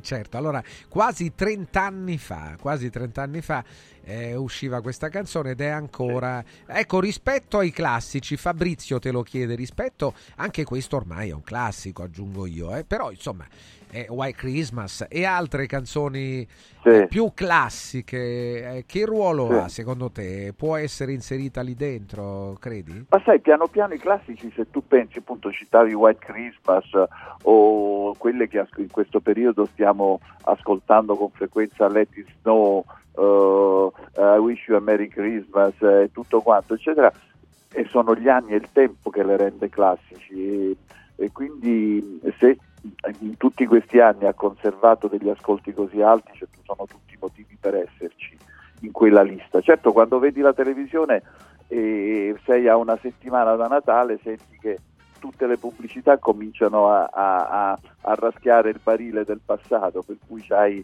Let It Snow e Gettonatissima e ce ne sono tante altre, ma insomma è un repertorio che una volta l'anno viene rispolverato alla grande. Domande ancora per Marco Molendini, anche sempre sul Natale. Il Natale è diventato naturalmente, ma nessuno se ne dispiace, credo, un affare anche, no? Un grande business negli Stati Uniti soprattutto, a Londra, per fortuna anche in Italia, insomma, però voglio dire che è un po' dappertutto, come il San Valentino, ecco, più che da noi il San Valentino lì è un business. Ci sono delle reti, lo sai bene Marco, che tutto l'anno trasmettono film natalizi, film da 4 soldi evidentemente, però questo significa che un pubblico c'è, ci sarà. So anche che negli ultimi anni strutture che vendono prodotti per il Natale cominciano a vendere a settembre. Allora, ha un senso, ha un valore, ha un significato? Se sì, quale, Marco, questo? Significato che l'occasione fa il successo, per cui in una situazione, come dicevamo prima, di dispersione, di ascolti, di misurazione anche del successo eccetera, trovare un motivo per cui un pezzo può essere rilanciato, messo in commercio, è fondamentale, per cui c'è proprio un'industria dell'occasione Secondo me è un modo, uno dei modi più redditizi per valorizzare e sfruttare il repertorio. Pensa appunto a San Valentino, citavi. Sì, Valentino veramente. Adesso abbiamo Capodanno, a Capodanno sì. Ci sono quelle playlist in cui finiscono sempre i soliti pezzi, non viene celebrata l'Epifania, però prima o poi si potrebbe cominciare a fare la playlist dell'Epifania. Sì, secondo me cambierà qualcosa. Secondo me il Capodanno è sceso un po', o sbaglio, rispetto il Capodanno prima, insomma, anni fa era veramente il grande evento, il festone per eccellenza. Sì, poi era per la notte dei trenini. La notte dei trenini senza dubbio. E qua Gianni chiede, Molendini, ma a Roma lo festeggeranno? Sai che non lo so, ma faranno qualcosa di importante a Roma? Possiamo prendere qualche informazione? Sì. Vediamo un attimo, non lo so. Guarda, io vedo la città in condizioni tali per cui fa festa, eviterei di farla. Ecco, quindi dice meglio di no, lasciamo perdere. Un altro ti chiede di Last Christmas, anzi tra qualche minuto magari ce lo sentiamo. Dai un valore tu tra le due canzoni, quale pensi più giusta? No, Last Christmas mi piace. Pure a me, naturalmente, sono gli Wham. Un pezzo proprio... diciamo azzeccato da tutti i punti di vista, insomma. Poi mi pare che un paio di anni fa, 2 o 3 anni fa, sia uscito anche un film che ha per colonna sonora proprio Last Christmas. Ascoltiamolo, torniamo con Marco Molendini tra poco.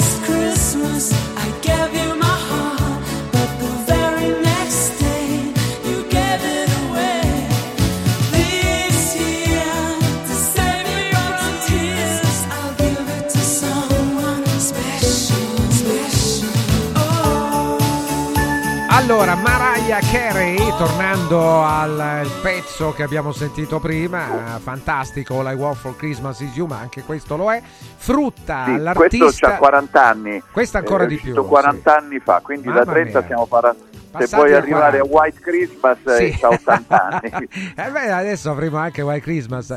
Comunque, 2 milioni di euro all'anno di diritti, pensavo anche di più per Mariah, solo di diritti ogni anno. Senza colpo ferire arrivano. Se la passa male, vuoi dire? Ne pensavo, invece no, io temevo, ero anche così in preda a preoccupazione. Un altro dice sì. Happy Christmas di John Lennon. Marco dice sì, anche quello. Quello è un pezzo storico, certo. Però è un po' meno, diciamo, questi si ha questo degli Wham, sì. Quello di Mariah Carey, hanno un elemento di allegria che in quello di Lennon è più certo. Sì, è vero. Un altro Mattia ti sollecita, Marco Molendini, a rispondere alle parole di Gino Paoli. Dice: che ne pensi, Marco, delle parole di Gino Paoli quando afferma che molte cantanti di oggi cantano con il lato B? Ma non solo le cantanti, anche uomini, anche ce ne sono che cacciano fuori il lato B. Mi pare che Gino ha dato un'occhiata a quello che succede in giro e ha guardato e ha detto: è vero, perché uno, adesso io non voglio fare, a me non ne frega nulla, poi va benissimo, se uno tira fuori il lato B e canta benissimo non c'è nessun problema, però se tiri fuori il lato B vuol dire che non ti fidi abbastanza della tua voce, perché devi aggiungere qualcosina. Vabbè, ma Beyoncé allora che cosa dovrebbe... Lei è ma forte. Tutte, ma infatti, però lì, capito, Beyoncé su un ring, anche lei, del successo, che in cui si cercano tutti i colpi per stare sul piedistallo, poi c'è chi lo usa per affermarsi, che comunque è una cosa che è sempre successa, almeno sì, da quando la musica è diventata un'industria dell'estetica, certo. Certo. Il ricorso a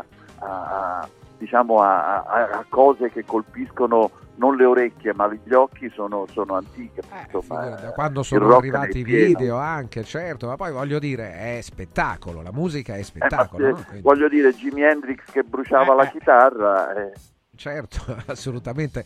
Un Michele ti chiede: Marco, perché i successi musicali, i grandi successi, sono tutti degli anni 80 e 90? Beh, per due motivi. Intanto che è facile storicizzare quando è passato un po' di anni e quindi poi è ovvio che siamo spesso più legati ai ricordi lontani che a quelli vicini. Seconda cosa, è vero che dagli anni 2000 c'è stata un'accelerazione nella musica verso la polverizzazione, per cui è difficile trovare pezzi che hanno la forza per resistere al tempo. Un altro ci suggerisce, Marcello, che ci suggerisce When a Child is Born. È anche italiana, è bellissima questa canzone di Natale. Sì, certo. E un altro ancora invece ci parla di un grandissimo che non è sicuro oggi conoscano i giovani, e cioè Frank Sinatra. Io credo di sì, insomma, Frank Sinatra. Ma Frank Sinatra è una storia pazzesca, perché poi è rimasto una figura talmente leggendaria, tant'è vero che negli ultimi decenni, insomma, ma possiamo parlare di decenni, abbiamo avuto un successo mondiale di un cantante che rifaceva pari pari le canzoni di Sinatra usando gli stessi arrangiamenti di Sinatra, quindi voglio dire, più longevità di questa non ci può essere. Mi riferisco a Michael Bublé. Lo straordinario Michael Bublé, certo, Michael Bublé. Però Michael Bublé cantava le canzoni di Sinatra usando gli stessi arrangiamenti delle canzoni di Sinatra, quindi era proprio un clone, sì, hai detto bene, sì, un clone, hai ragione, come un cover, una cover band, sì, hai proprio ragione. Guarda, facciamo così, sentiamolo subito allora, Michael Bublé, dai, una delle più belle.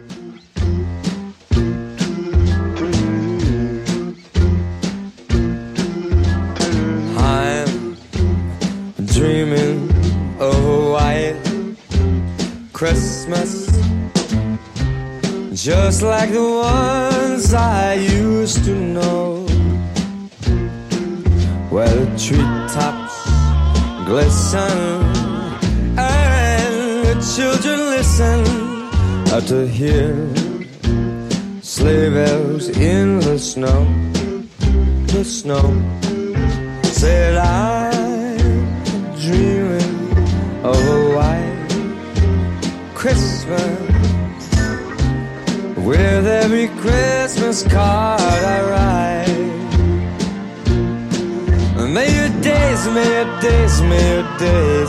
merry and bright, and may all your Christmases be white. Michael Bublé in compagnia in questa occasione. Ma che è successo a Michael Bublé? È un po' sparito, ha avuto problemi, sì. So che aveva dei problemi familiari, però poi si è eclissato, secondo me un po' si è stancato di lavorare tantissimo, un po' lavora soprattutto negli Stati Uniti, un po' costa cifre spaventose, per cui prima di invitarlo gli organizzatori ci pensano.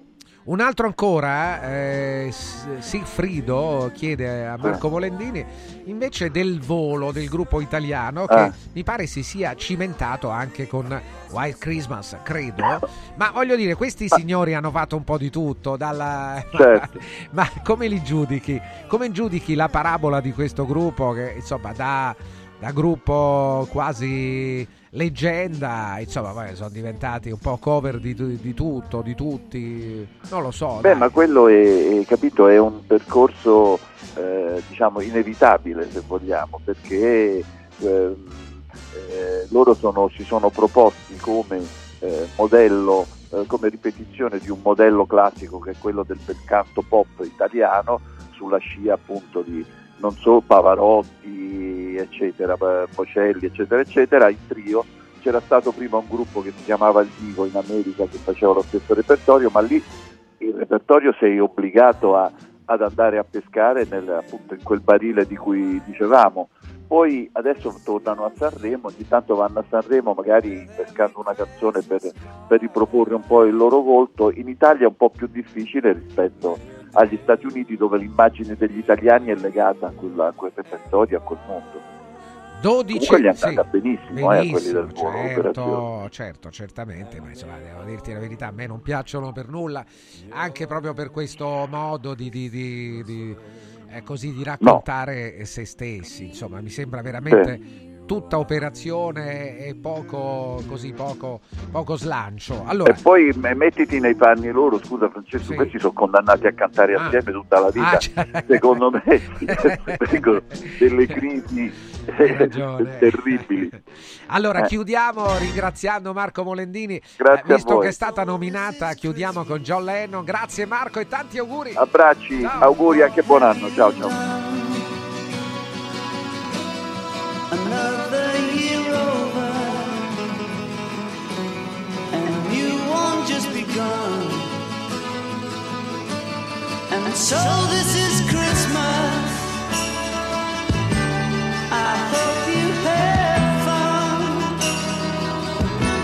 The near and the dear one, the old and the young. Let's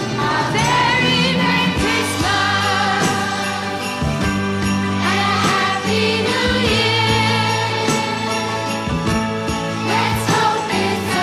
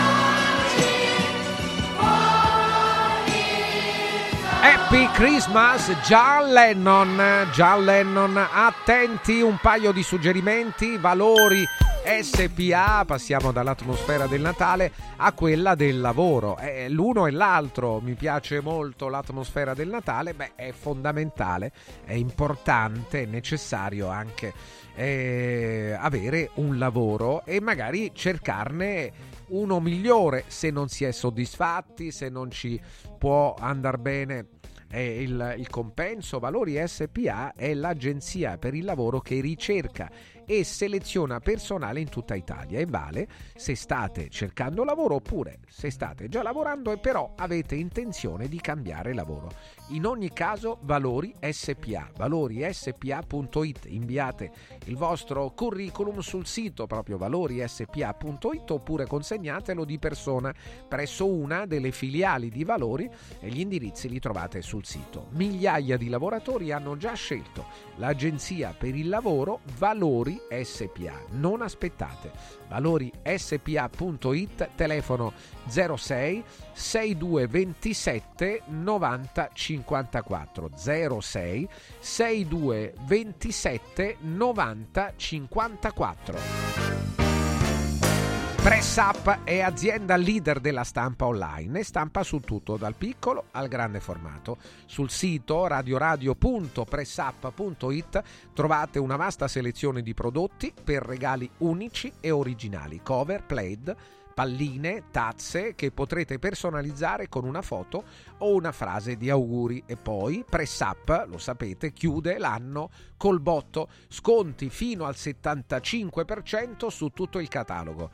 Avete capito bene? Certo che avete capito bene. Meno 75% su tutto il catalogo. Basta andare su radioradio.pressup.it, caricare il file di stampa e ordinare con un click. E come sempre, oltre alla stampa personalizzata a colori, il prezzo include imballaggio e spese di spedizione in tutta Italia. Pressup. Segui Un Giorno Speciale sull'app di Radio Radio. I colori e i simboli che ci fanno battere il cuore, le emozioni che ci uniscono, la storia di una grande squadra. Tutto questo in un oggetto unico ed esclusivo, un'edizione limitata e numerata. È arrivato 1928, l'occhiale ufficiale del Frosinone Calcio che celebra l'anno di fondazione della squadra. Uno degli esclusivi 1928 pezzi può essere tuo. Scopri come su www.occhialiincantiere.it o nello store di Frosinone. Vediamoci da Occhiali in Cantiere. Mauris, il numero uno del risparmio per la casa e la famiglia. Ecco qua, sono Babbo Natale, sì, dico proprio a voi. Volete passare un Natale speciale? Venite da Mauris per tutti i vostri regali di Natale, giocattoli, profumeria, articoli per la casa e tante decorazioni ai prezzi più bassi d'Italia. Ma avete scoperto, tanti auguri di buone feste da Martufello e Mauris, i grandi magazzini italiani del risparmio. Mauris, di più Ninja. Mauris. Stanno tornando gli incentivi statali da Valentino Concessionaria Volkswagen. Ma i fondi sono destinati a durare pochi giorni e per non perdere questa opportunità ti attendiamo oggi stesso. Fino a 5.000 euro di vantaggi con rottamazione statale su Polo, Taigo, T-Cross, T-Roc, Golf e Tiguan, anche in pronta consegna. Valentino Concessionaria Volkswagen, via Tiburtina 1097, via Tuscolana 1233, via Paesiello e Largo Lanciani. E dal 2 gennaio anche nel megastore di via Prenestina 911, nuovo, usato, certificato, service e ricambi. Valentino Automobili.it. Antò fa freddo, non ce la faccio più. Accendi la caldaia Vaillant. Ecco fatto, amore, l'ho accesa.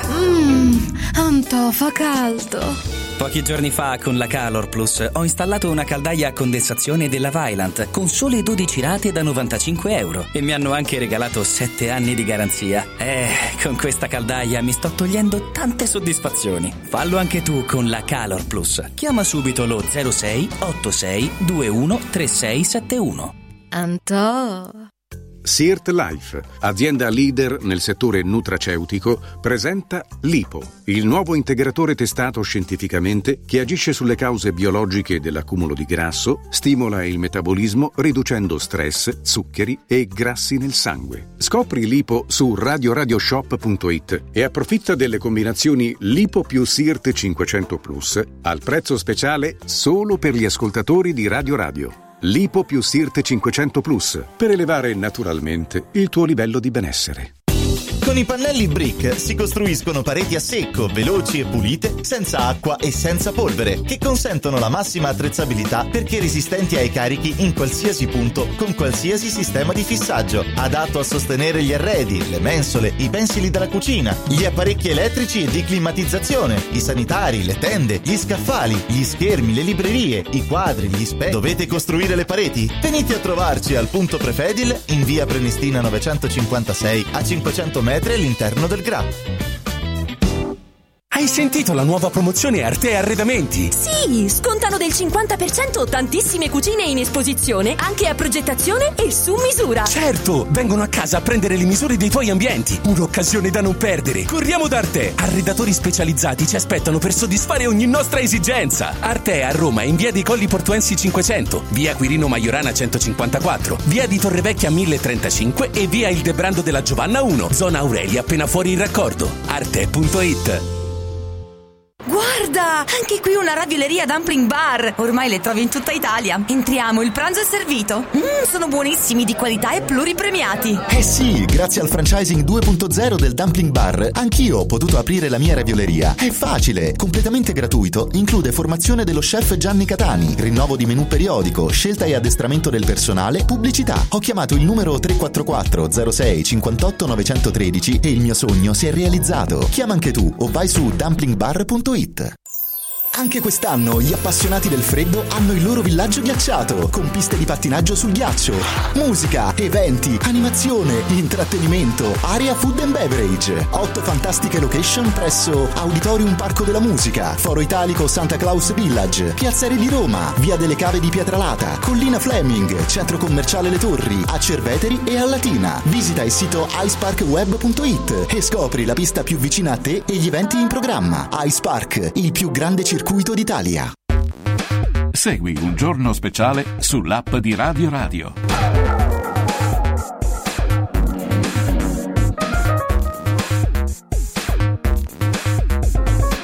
Il giorno speciale di Radio Radio, il nostro buongiorno al professor Alberto Siracusano, autore di Perché mentiamo? Cosa nascondono le bugie? Professore, buongiorno, benvenuto. Buongiorno. Professor Siracusano. Buone feste. Sì, buone feste anche a lei, psichiatra e scrittore. Parliamo di un argomento interessante e anche una domanda che viene svolta ed è giusta, no? Mentire rende la vita più complicata, quindi devi intanto creare ad arte la menzogna, che va studiata, richiede attenzione e poi naturalmente contiene dei rischi, perché la bugia può essere scoperta. Dire la verità sarebbe più facile, lo sappiamo, insomma. Ma allora perché mentiamo, professor Siracusano? Perché le bugie fanno parte del nostro essere, sono degli aspetti proprio che fanno parte della nostra personalità. È vero che bisogna dire la verità, ma intanto bisogna conoscerla e non sempre noi la conosciamo. E poi le bugie possono in certe situazioni essere delle bugie di difesa, delle bugie evolutive, cioè hanno dei valori protettivi, oltre che essere condannate, perché le bugie cattive sono delle bugie che fanno male. Solo le bugie che fanno male. Oggi proprio un inserto, l'inserto saluta del Corriere della Sera: prima mento, poi guarisco. Le bugie ci servono, leggo, hanno un valore evolutivo, ma bisogna imparare a non esagerare. Psichiatri e neuroscienziati spiegano cosa accade nella nostra mente quando le raccontiamo. E lei come risponde? Qual è la sua posizione? Allora, nel senso che noi abbiamo un cervello che funziona tanto per la verità quanto per la bugia. Sappiamo che esistono delle zone che facilitano la menzogna e altre che invece la inibiscono. Come diceva lei all'inizio, in realtà mentire è un'operazione complessa che chiama in causa la memoria e dobbiamo ricordarci, una volta che costruiamo una bugia, di seguire sempre quel filo della bugia, certo. Il problema è che poi hanno le gambe corte, certo. Certo, poi va detto anche che a nessuno di noi piacerebbe, se ci pensiamo bene, avere a che fare con una persona che dice veramente tutto quello che pensa, perché tra quello che pensa potrebbero esserci delle cose spiacevoli per noi, no, professore? Assolutamente sì, esiste una cosiddetta sindrome di Pinocchio che riguarda proprio una piccola lesione di una zona del cervello che è l'amigdala, in cui la persona non riesce a mentire, ma dice sempre e solo la verità, almeno quella che lui conosce, perché ricordiamoci che la verità è spesso relativa e non è mai assoluta. E la sindrome di Pinocchio è famosa perché c'era un diplomatico che soffriva di questo disturbo, che evidentemente, facendo il diplomatico, avrebbe dovuto in diverse occasioni quantomeno mascherare la verità con delle bugie, ma solo che non ci riusciva. Per cui il problema è che la verità, come dice anche una battuta, una famosa canzone, spesso fa male. Certo, è così. E la verità però ti rende più sereno, no? Alla fine hai detto la verità, ti sei liberato. Questo vale anche non solo per chi racconta una bugia tutto sommato innocente, no? Che non fa troppo male, riguarda anche chi invece è vittima di un modo di fare, quindi è l'autore di un reato. E a un certo punto si libera di un peso sulla coscienza, no? Dire la verità. C'è uno dei nostri ascoltatori, Giovanni si chiama, che chiede se è possibile che la medicina, lei è uno psichiatra, è un medico e oltretutto è docente universitario all'Università di Tor Vergata, se questo, professore, è possibile che una medicina, un farmaco possa aiutarci appunto ad essere più sinceri. Ma a dire la verità, meglio di no, un elisir di verità non esiste, però esistono alcune situazioni, alcuni farmaci, per esempio i farmaci, chiamiamoli così, le cosiddette droghe, i cosiddetti stimolanti, che possono provocare uno stato emotivo tale in cui si perde l'inibizione e allora uno dice, e fra queste cose può anche dire la verità. Ma il famoso farmaco, il siero della verità, è un grande problema. Cosa nascondono le bugie? Ecco, stiamo vedendo anche in TV la copertina del suo libro. Ricordiamo che oggi pomeriggio alle 18:30, perché mentiamo, cosa nascondono le bugie, sarà presentato alla libreria Eli di Viale Somalia 50A. Il nostro amico Marcello Ciccaglioni dialoga con l'autore, che sarà presente naturalmente Alberto Siracusano, Cinzia Niolu, che è ordinario di psichiatria all'Università degli Studi di Roma Tor Vergata, e modera l'incontro Andrea Malaguti, direttore della Stampa, alle 18:30 oggi, quindi la presentazione del libro oggi alle 18:30. Lei scrive cosa nascondono le bugie. Esistono naturalmente i bugiardi seriali, cioè coloro che lo fanno più spesso di altri, no? Le bugie un po' tutti ci scappano, poi qualcuno che non può fare a meno di dire una bugia totalmente inattendibile, ecco, sulle cose. Questo cos'è? Una patologia o no? Semplicemente una... Sì, può essere... Le bugie sono un meccanismo complesso. Può essere una patologia, noi abbiamo i bugiardi patologici, che possono essere dei mitomani, cioè persone che hanno piacere proprio di costruirsi un sen grandioso attraverso le bugie. Alcuni grandi scrittori hanno avuto questa caratteristica, per esempio il grande Salgari era uno che raccontava qualcosa che non aveva mai visto. Sì. E purtroppo però ci sono i bugiardi patologici, i psicopatici, da cui bisogna guardarsi, perché quelle sono delle persone che approfittano attraverso l'inganno per sottomettere gli altri. Per gli dei dell'Olimpo, professor Siracusano, la bugia era un valore, era un'abilità.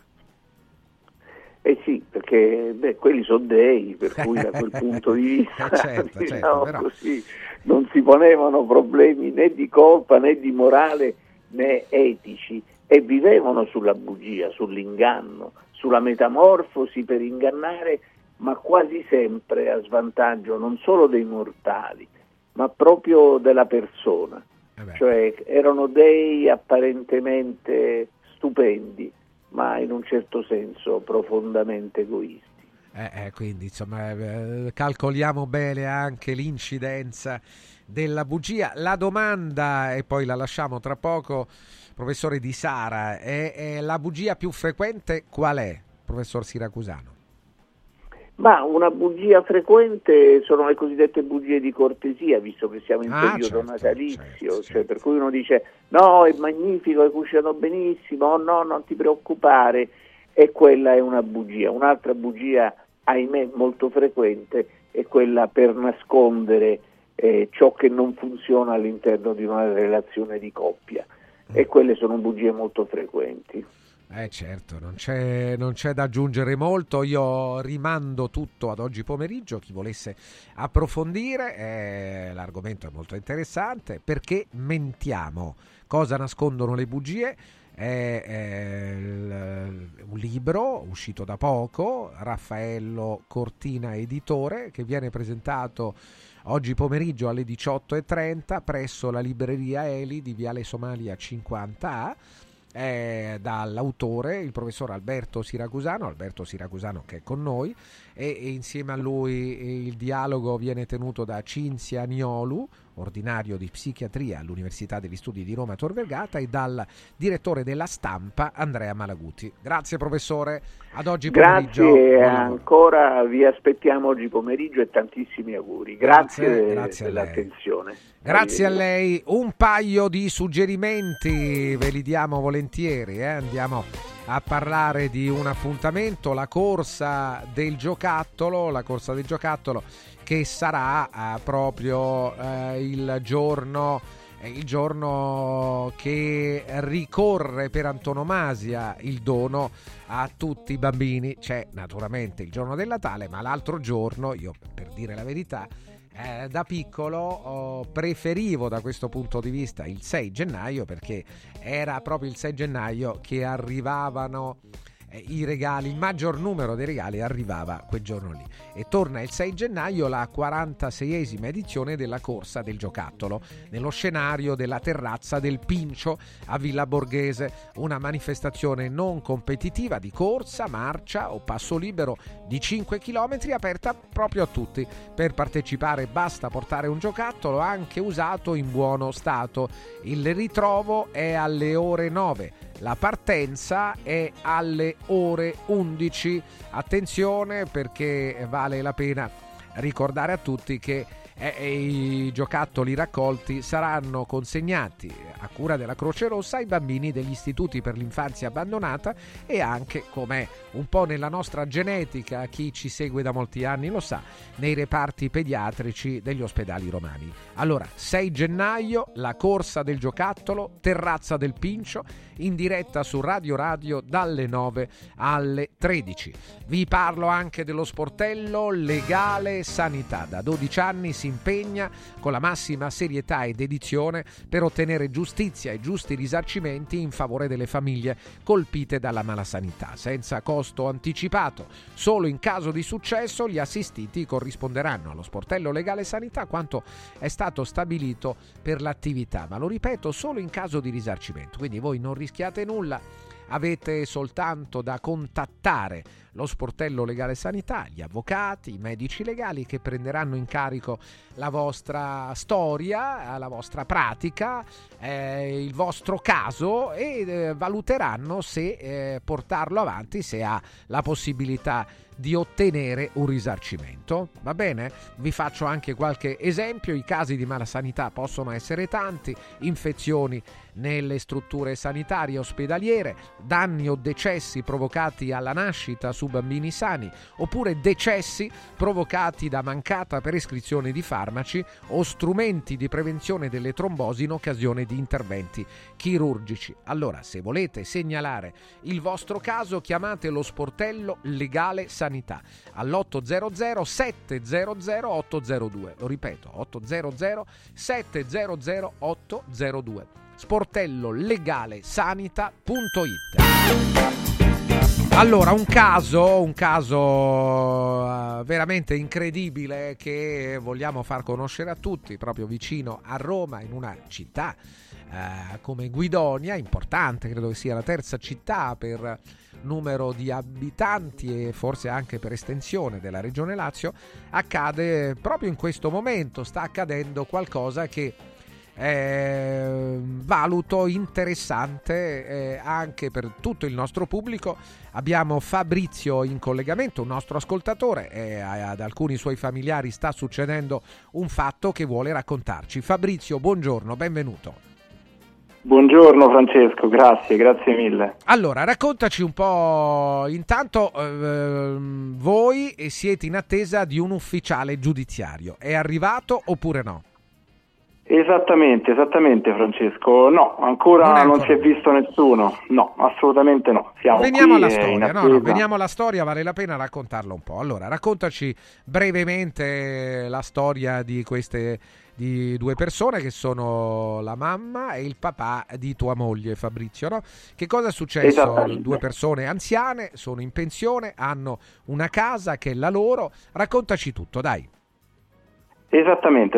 Allora, tutto nasce da quando loro decidono di ospitare il figlio e la compagna in casa loro, perché loro due vivevano in affitto, non riuscendo più a pagare l'affitto per i costi insormontabili che comunque c'erano, vengono ospitati dai genitori, dai miei suoceri, in casa loro. Fanno quello che alcuni nonni spesso fanno, sì, nei confronti dei figli e anche di chi è con i figli, della compagna, del compagno, cioè cercano di aiutarli, in questo caso con un grosso aiuto, perché non solo li aiuteranno magari diversamente, contribuendo alle spese, alle spese anche alimentari o altro, ma anche proprio ospitandoli a casa, e rimangono a casa a vivere lì, a casa dei nonni naturalmente, a casa del papà e della mamma, appunto di Alessandro, se non sbaglio, no? Il nome del... Esattamente, del sì, Alessandro. Sì. Allora, che succede esattamente allora a questo punto? Succede che vengono ospitati comunque in casa dei miei suoceri, nasce una bambina, nel frattempo, dopo qualche anno i due, non andando più d'accordo, avendo comunque delle divergenze, decidono di separarsi, sì. I due non sono sposati, comunque decidono di interrompere la relazione.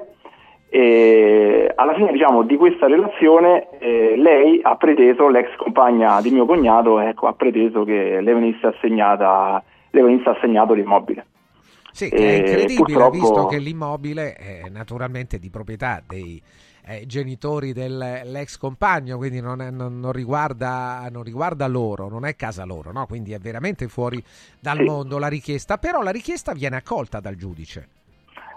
Purtroppo sì, la richiesta è stata accolta e adesso è stata bloccata, è stata bocciata anche la sospensiva e adesso siamo qui purtroppo in questa attesa, cioè, tremenda. Oggi a Guidonia, quindi oggi in un quartiere di Guidonia siete in attesa, le due persone anziane che hanno anche delle patologie, ma soprattutto non hanno altre case, hanno solo quella casa che è la loro, l'hanno costruita, sì, loro, è loro al 100%, stanno subendo quella che io ritengo una ingiustizia colossale, cioè deve arrivare l'ufficiale giudiziario per mandarli via, fuori di casa, giusto?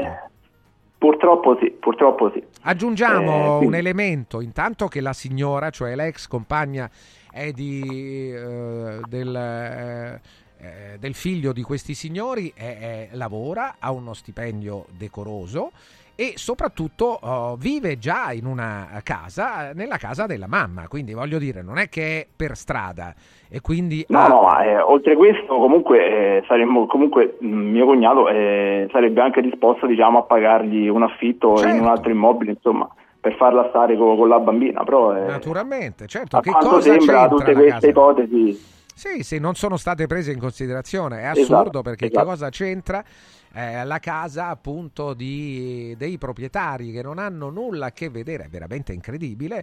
Ho letto anche alcuni commenti che esortano a non occuparsi, ed è brutto perché poi vedete le conseguenze sono queste, che uno diventa diffidente anche verso i propri familiari. E allora che cosa sarebbe stato meglio? Non dare una mano a chi ne aveva bisogno, a un figlio che magari aveva un figlio, alla compagna del figlio che non potevano pagare un appartamento e sono stati accolti? È assurdo, però questa è la legge, o almeno l'interpretazione della legge, che un giudice, che secondo me dovrebbe utilizzare un equilibrio salomonico proprio del giudice, e invece ha deciso in questo modo. E Fabrizio, io vi faccio i migliori auguri, non so cosa possa accadere oggi, non è ancora arrivato l'ufficiale giudiziario, è probabile che arriverà, no? Perché credo che non... Potrebbe, noi insomma, come ti ripeto, purtroppo l'attesa è snervante, certo. Magari speriamo di arrivare a fine giornata. Perché un'altra cosa incivile... Viene comunicato dall'ufficiale giudiziario che arriverà, ma mica dice quando arriverà.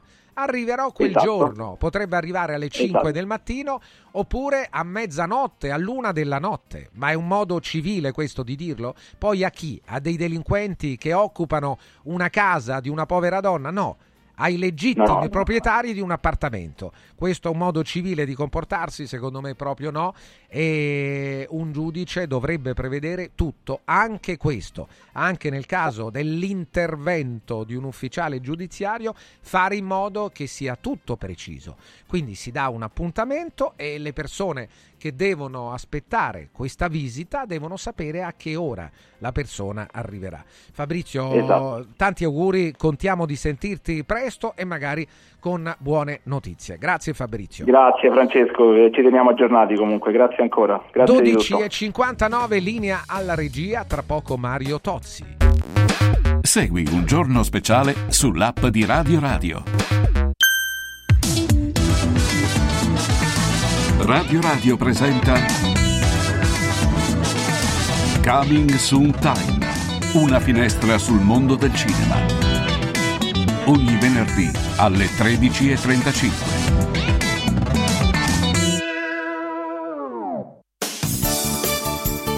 Mauris, il numero 1 del risparmio per la casa e la famiglia. Eccola qua, sono Babbo Natale. Sì, dico proprio a voi. Volete passare un Natale speciale? Venite da Mauris per tutti i vostri regali di Natale, giocattoli, profumeria, articoli per la casa e tante decorazioni ai prezzi più bassi d'Italia. Ma avete scoperto, Tanti auguri di buone feste da Martufello e Mauris, i grandi magazzini italiani del risparmio. Mauris, di più Ninja. Sportello Legale Sanità, 12 anni di giustizia ottenuta e di giusti risarcimenti alle famiglie colpite dalla mala sanità. Come per danni provocati in banali interventi ortopedici o per danni o decessi provocati da mancata diagnosi di patologie tumorali. Sportello Legale Sanità, a disposizione di tutti gli italiani contro la mala sanità, senza alcun costo anticipato. 800 700 802 sportellolegalesanita.it.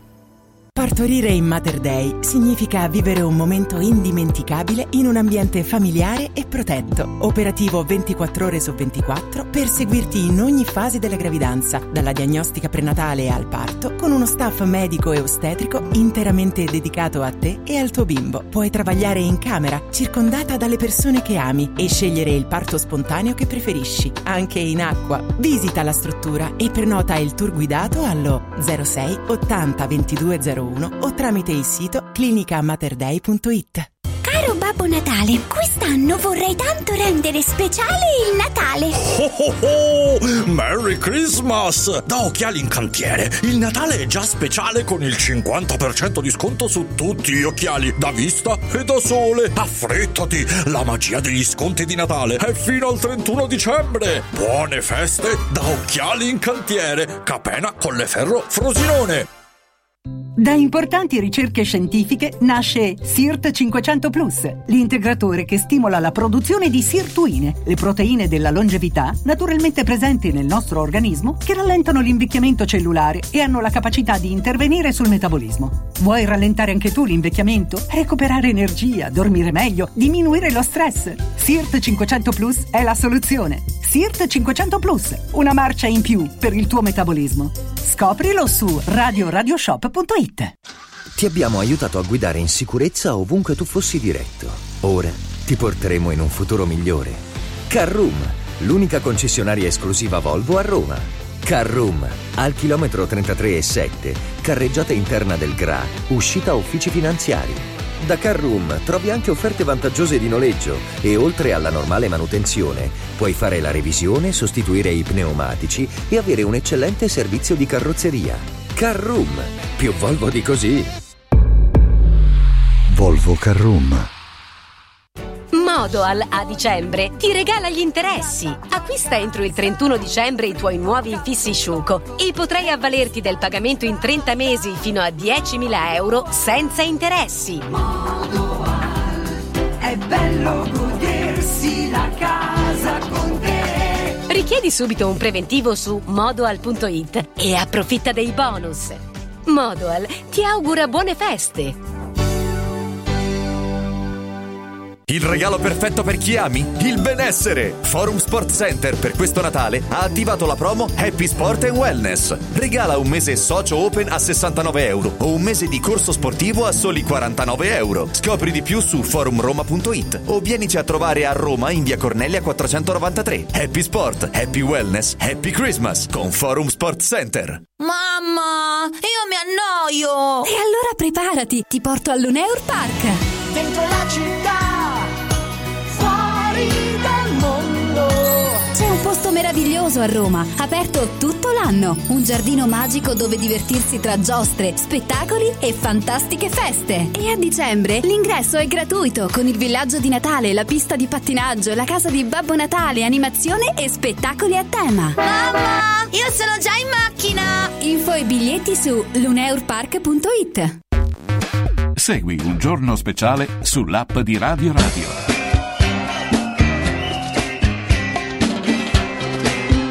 Señor, no se puede rivalmar. No se puede rivalmar, señor. ¿Cómo? No se puede. No se puede. Eccolo qua. Rivalmar. Mario Tozzi, buongiorno. Mario, eccolo. No se puede rivalmar. Se lo ricordo. Señor. Eccolo qua, Mario, qualcuno. Señor. Glauco dice: sono un vostro ascoltatore di Terni. Mario Tozzi deve ancora chiedere scusa per quella sortita dello scorso anno. Direi di no. Ah no, è finita una storia così. No, ma poi perché devo chiedere scusa di avere un gusto diverso dal suo? Ma no, ma magari nemmeno a lui piace. Sai, tutti noi siamo critici verso la nostra città, poi se lo fa qualcun altro ci inalberiamo. Ma guardate che siamo strani. Poi figura quanto me ne frega, Francesco. Siamo strani, però. Il sindaco di Lucca, dopo essersi, scrive Posillipone, addirittura, che nome, dopo essersi inoculato 3 volte si è beccato il Covid per la 2ª volta, quindi non per la 3ª volta. Comincia a svegliarsi, ovvero che questo farmaco non serve a nulla. C'è rimasto solo Tozzi a difendere l'indifendibile. No, c'è rimasta tutta la comunità scientifica che lo difende, giustamente, perché non è che ti difende dall'infezione, ti difende dagli effetti gravi. Ha salvato solo in Italia, cito la fonte dell'Istituto Superiore di Sanità, 150.000 vite. 150.000 vite, non una, quindi 150.000 vite. Quando si parla di queste cose è bene parlare sapendo le cose e non facendo i fenomeni, perché ahimè, cari amici, fenomeni non siete, insomma. Non siamo, nessuno di noi è un fenomeno. Nessuno di noi, ma in particolare quelli della radio. No, non è questo, male, nessuno insomma. Di noi è un fenomeno. Poi c'è uno scienziato, Mario Tozzi, che nella maggior parte appunto. Dei casi vale la pena ascoltare, anzi sempre vale la pena ascoltare, poi si può dissentire, questo è chiaro. Poi si può anche dire di qualche cosa, per carità, però sai, bisogna pure parlare di cose che si conoscono, e qui questi mi parlano di cose che non conoscono per niente, sono dei poveri sciagurati, comunque non li perdoniamo perché gli vogliamo comunque bene. Poi soprattutto oggi 28 dicembre Fabio dice: tanto gentile e tanto onesto appare in TV il vostro professor Mario, invece sì. È rimasto l'ultimo ad insultare chi ha scelto di non essere cavia. Complimenti alla non vergogna che possiede. No, ma non è che... Ma perché si sta parlando ancora di Covid, ragazzi? Ma sì, io non... con i minus abens non discuto, insomma, non è che... Ma guarda, andiamo su altri fronti. Allora aspetta, non leggo questo articolo. Sì. Allora, dove è pubblicato? Ho visto che è stato criticato Angelo Mellone, l'hai visto Mario? Non ha detto nulla. Da qualcuno dentro la RAI. No, ma se c'è uno che non devi criticare, Angelo, non mi pare che abbia detto niente. Allora, questo articolo pubblicato adesso... Covid-19, vaccini, allora, efficacia dei vaccini contro il Covid-19 per il long Covid per il post-Covid. Lo hanno fatto in Svezia, sì. Uno studio di corte, come si chiamano questi studi, il primo nome si chiama Morris, poi ci sono altri, e che ci dice che contro il long Covid, cioè contro gli effetti a lungo termine di chi c'ha Covid, i vaccini hanno un'efficacia straordinaria, articolo accettato nell'ottobre del 2023. Bisogna che leggete, ragazzi, che studiate, perché se non leggete e meno studiate, meno sapete. Beh, dai, questo buoni, no, è buono. Invece sulla ricerca ai vaccini ad mRNA per la cura dei tumori, Mario stanno facendo Mario, quando la fanno? Quando arrivano, Mario, dai. Ma il tumore, Francesco, è una malattia particolarmente complessa e articolata, non è che te la puoi cavare, diciamo, in maniera sbrigativa, quindi quello che vedi è una... posso dire casomai un miglioramento, poi non vorrei dire lento, ma insomma non particolarmente diciamo veloce, già su certi tipi di tumori, poi si intende, perché non puoi agire su tutti i tumori, però sembra che abbiano un buon risultato. Quindi dai, quelli che ti dicevano no, ma l'mRNA, questi non sanno nemmeno che cos'è l'mRNA. Che cos'è l'mRNA? È l'RNA messaggero, cioè quello che porta le informazioni. Può mai l'mRNA modificare il DNA? No, anche perché il suo tempo di residenza è molto breve, quindi non ha proprio la possibilità. Invece noi ne abbiamo sentito tutti quello di gente che non sapeva niente di niente, che non si è mai interessata, non dico di medicina, ma di una materia scientifica.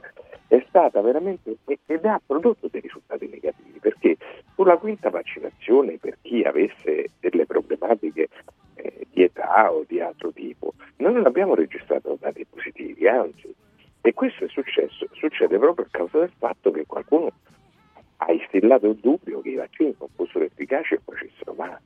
Su 160 milioni di dosi inoculate abbiamo reazioni negative nell'ordine di 160.000, mi pare, di queste il 90% sono mal di testa. Cioè, capisci? Invece noi ci hanno fatto credere che il nipote del cugino dell'amico della sorella di mia nonna aveva sofferto di... Sai, è stato un fatto grave, cioè una vera, come posso dire, sopraffazione dell'antiscienza, di quelli che non stanno del mondo magico, no? Il vaccino fa male, ma perché? Dove è stato dimostrato? Non c'è una dimostrazione, anzi i numeri, come si sta ripetendo, attestano il contrario. Eppure c'è chi diceva che il vaccino faceva male, ma su quali basi? Su dati che non si sanno? Valga la pena per tutti riportare l'esempio della Lombardia, no? 9 milioni di vaccinati, 86 reazioni negative, di cui riconosciute ascrivibili al vaccino 3. Ma è una persona, non si può nemmeno. Mattia dice però, allora Mario, vale anche l'articolo sulla carne rossa che fa bene contro il cancro pubblicato su Nature. Francesco, già te lo detto, poveri non nostri ascoltatori non sanno nulla di nulla. Quell'articolo che io adesso ancora non ho visto, ma mettiamo che sia bello a vedere così almeno. No, sì, ma ha bisogno del consenso, cioè fino adesso gli articoli testimoniavano il contrario. C'è uno solo, vediamo poi, che cosa dice adesso. E peraltro invece di questi che ti dico io è pieno di dati, non so manco articoli, qui stiamo parlando di dati che dicono quanto articoli sostengono quello che ti sto dicendo io. No, vabbè, ma io posso aspettarmi, ma è gente che non ha mai frequentato il mondo scientifico, dunque che ne sa? A te non ne sa niente. Sì, non è vero, però si informa, no? Quindi se lo vede su Nature, no, se lo vede su Nature magari. Ma io adesso me lo guardo, dovresti vedere. Pensa che c'è un senatore della Repubblica che si chiama Borghi, sì, che ogni tanto pubblica delle cose, vedo che lui sia un ingegnere, sul clima. Pubblica articoli che non capisce. Lui ha messo l'altro giorno una curva che, secondo la quale, secondo lui, i ghiacciai erano soggetti a periodici cambiamenti e non è che stessero diminuendo. Ma lo stesso articolo che lui ha citato smentiva quanto lui diceva. E non li leggono, non li sanno leggere, perché non ne sanno niente. Non è che hanno mai applicato il metodo scientifico, come posso pretendere che lo capiscano? E questo, Francesco, è col vaccino abbiamo raggiunto il livello, ma l'abbiamo detto. L'opposizione no Max di chi è? Di chi ha studiato? No, è soprattutto o di medici che hanno fatto, diciamo, della loro professione qualche cosa di molto vicino alla stregoneria, oppure di altri che non sapendo niente volevano difendere il corpo, cioè a dire io ho solo il corpo, difendo quello, quindi a me non mi toccate, non è sbagliato nemmeno quello, insomma. Allora non ti fa cura manca il corpo è male, mio, no? Me lo gestisco io. Ma allora quando stai male però non ricorrere al servizio sanitario nazionale. No, ma perché non ricorrere? Se la gestisce lui, decide lui se andare o non andare. E no, lì. Francesco, perché nel caso di una malattia infettiva tu poi ricadi sul servizio sanitario nazionale, che pago pure io. Sì, e perché io devo pagare te che sei uno stolto? Vale, questo vale per vaccinare? Chi beve, per chi mangia troppo e male, chi beve, ma chi beve, mangia troppo o fuma, sì, ha un disagio. E infatti si cura, sì, psicologicamente anche, pure chi si droga. Questi no, il disagio in teoria ce l'hanno, perché te lo devo pagare io? Allora, come quello che va a 200 all'ora sull'autostrada, io sono contrario a soccorrerlo quando ti chiama. Sentiamo Luis Pecoraro, il nostro Luigi Pecoraro che interviene. Auguri, Luigi, auguri, buongiorno. Ciao Luigi. Ciao Luigi, buongiorno. Luigi, auguri a te, a Mario, a tutta la radio e a tutto al mio pubblico che mi segue. Anche al pubblico di Luigi, certo. Sì, certo. In tre. Ma vabbè, però non sono tre, dai. Buttali via. Che ci racconti, Luigi, dai, che ci racconti? Allora, prima di fare la domanda, volevo dire che ci vediamo un'altra volta, Mario, Francesco. Che è successo? A San Basilio. No, non è possibile. Non è possibile. Sì, la sera c'è tutta quanta. Io ero intenzionato a prendere un appartamento a San Basilio, adesso mi rovini. E se vuoi c'è la via Crucis con i fuochi accesi e Mario. Cioè, che succede? Non ho capito. Allora, la sera, al giorno no. Ci hanno fatto questa grazia, al giorno no. Va la sera dopo le 9, così ci sono un'altra volta 4-5 postazioni con quelli che spacciano e più accendono, quando fa freddo accendono pure il secchio col fuoco. Vabbè, almeno fa freddo e via. Mario, un parere. No, però è veramente, ma perché non c'è un presidio? Ma non c'è più il sacerdote antidroga lì, anti-camorra? Il sacerdote, sì. Francesco, da quando hanno provato a Torbella Monica a ficcarlo sotto? Ah, non lo fa più. Crede che pure lui avrà detto, ma chi mo va a fare? Ma è meglio che seguo Dio se seguo questi, no? Anche perché poi, Mario, io mi devo mettere in testa una cosa, che lo vuole lo Stato, lo vogliono loro, perché io se mi metto col secchio col fuoco acceso a Piazza del Popolo, ma pure, guarda, pure in due abiti a San Lorenzo. Anche a San Lorenzo, sì. Io penso che dopo io vado a manicomio. Dice bene Luigi, perché arriverebbe una volante qualcuno, è vero, no? C'ha ragione. Oh, perché da noi no? Perché questo? Perché? Sì, perché un prete? Perché Francesco un prete? Perché si lascia quell'area nel degrado, è evidente, insomma, perché ma non so se proprio scusa, perché un prete ha posta di predicare tutto quanto, deve rischiare la vita? Perché lui ha fatto tanto, ha fatto tantissimo, ha messo una palestra, però cioè lui ha rischiato la vita per niente. Va bene Luigi, purtroppo la domanda andiamo alla domanda. Allora sì. Mario, allora sulla pandemia, cioè, sì. Allora quando uno dice no, io come dice Francesco, no, lui lo sa come ne pensa così, quando uno dice no, devo decidere io che curarmi, non è così, perché quando c'è stata la pandemia, se è vero, tutti erano obbligati a vaccinarsi perché se no non usciamo fuori. Allora io dico, tutta questa gente, tanta gente che dice che è stata tutta una truffa, che non è vero niente, perché queste persone non mettono degli avvocati e fanno causa allo Stato? Perché non la possono fare, non hanno un punto di diritto. Mario, per rispetto per noi che se siamo vaccinati, e anche qualcuno di noi ci ha rimesso anche la vita, o qualcuno di noi, ma perché purtroppo è normale. Mario, devi dire a questa gente che è normale. Quando c'è una pandemia e bisogna fare un vaccino in fretta e in furia, oggi in centro via del Corso tu non puoi capire che c'è. Due anni fa io giravo, non c'era un'anima. Certo. Allora se è vero che è una truffa, se è vero che sono di qua, chi dice questo gli deve fare causa. Grazie Luigi, dobbiamo fermarci qua. Sì, Mario, vabbè, Mario allora, un parere di Mario. Io qui no, allora quello che dico, insomma, perché poi si chiuderà pure questa questione. Sì. Bisogna avere fiducia nella scienza perché è l'unico sistema che abbiamo per approssimare la realtà dei fenomeni fisici, non perché sia perfetta, ma perché non abbiamo altri. Quali sono gli altri sistemi? Non ci sono, no? Quindi è questa la ragione per cui prestare fede. Questo diciamo movimento Novax, che è fatto di una minima minoranza, ma molto rumorosa, molto aggressiva, che cosa ha portato di negativo? Non tanto la questione sul merito in sé, no? Su questo specifico aspetto, su un altro, ma proprio come a portare una sfiducia sulla scienza. È questo che ci lascia di negativo, non tanto diciamo l'aspetto in sé. Poi alla fine in Italia si sono vaccinate il 95% delle persone, quindi. Ma quello che ha lasciato di negativo è la sfiducia nella scienza, cioè qualcuno, e soprattutto il fatto che chiunque sa può dire qualcosa senza sapere nulla di nulla. È un po' questo il punto, cioè non è che puoi parlare di tutto, ma anche io farei ridere se mi mettessi a discutere con i nostri incliti esperti di calcio della formazione della Roma o del perché la Lazio non vince, no? Mi mettessi lì e dicessi la mia varrebbe molto poco, è vero che il calcio non è una scienza, ma l'esperienza, l'aver visto tante cose, quella roba lì conta, no? Se mi mettessi a dire qualcosa, non so, immagino che Furio mi direbbe, Mario, ma che stai a dire? Come devi vuol dire che non ne sa niente, no? E io me lo prenderei perché giustamente avrebbe ragione Curio, e la stessa cosa si dovrebbe fare per gli aspetti scientifici, no? È che ti metti a dire tu che non hai mai saputo di niente, dice no, sai, secondo me non dovevamo vaccinare, ah sì, e dove l'hai fatta questa cosa? Cioè ci vuole un po' più di rispetto, questo rispetto che non c'è stato, insomma, ecco, fondamentalmente. Allora attenzione, Giovanni, buongiorno. Buongiorno. Ciao, buongiorno. Stefano, buongiorno Mario Toppi. Buongiorno. Complimenti a Mario Toppi, vedo spesso le sue trasmissioni, è molto bravo, molto, insomma, sa fare il suo lavoro molto bene, molto professionale. Riguardo al discorso del Covid, io credo che insomma sia un qualcosa di ormai passato, perché insomma è stato declassato e oggi è un'entità, diciamo, tipo un'influenza, sì, ecco. Sì, perciò sì, credo che comunque sia sbagliato da parte di alcuni scienziati, anche in televisione, dire, parlare di varianti, quando alla fine è stato declassato e rimane un'endemia. La domanda qual è però, Giovanni?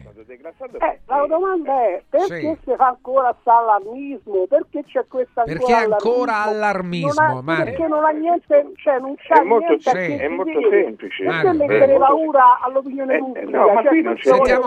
Sentiamo Mario. Ma qui non c'è nessuna paura. Qui il problema è che in Italia muoiono un sacco di persone di Covid ancora oggi. Ma chi muore? Quelli più anziani che hanno già altre malattie, eccetera. Vogliamo preoccuparci anche di loro o no? Quindi la vaccinazione oggi è consigliata a chi ha più di 60 anni, non a tutti. E c'è una ragione. Mario l'ha fatta, per esempio. Abbiamo raggiunto centinaia di morti a settimana. Francesco, non è che prima c'erano lo stesso, eh? Ti ricordi che in certi casi certo. Il numero dei morti era simile a quello di oggi, eh?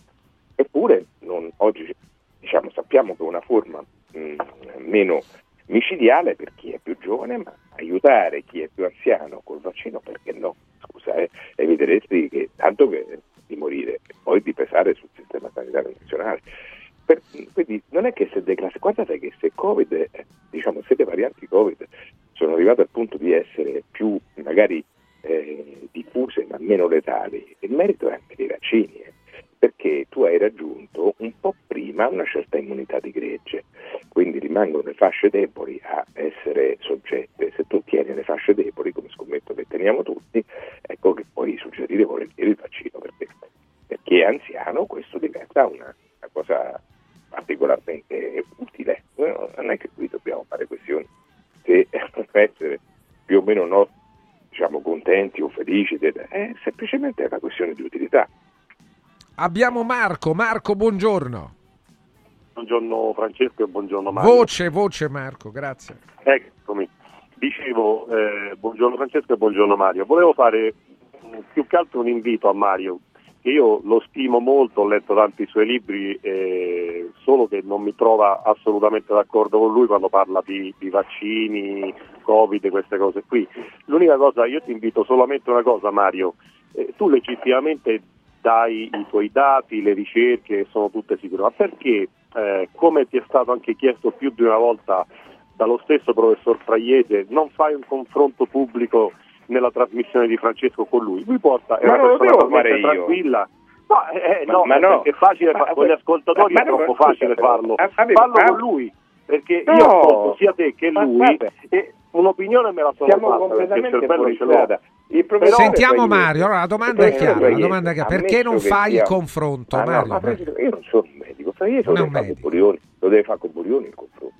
E non lo fa perché il Burioni lo asfalta. Non credo Mario. Direi proprio di sì, Francesco, perché non c'è una pubblicazione di questo Cagliete che possa farci dire vedi, c'ha ragione sulla questione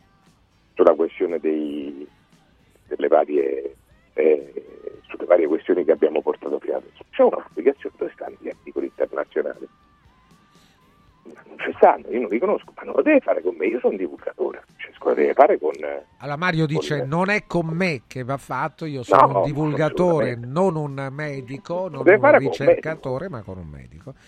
Con un medico e si discute. Io però, continuo a insistere, il Paese deve portare dei dati oggettivi, della sua Fraiese si muove con i dati. Ma Francesco, tu hai scelto Burioni, veramente hai scelto, guarda il. Dico Burioni per dirti qualcuno che ha un credito universitario. Magari qualcuno meglio di Burioni, ma anche per come si esprime effettivamente da parte di un medico, sentire parlare. Avrai seguito qualche volta, ha utilizzato dei termini inaccettabili. Sì, ma a me questo mi riguarda molto poco. Sì, no, non ti riguarda, non sei tu. No, nel senso che come devi discutere perché lo devi dimostrare internazionalmente che quella cosa funziona.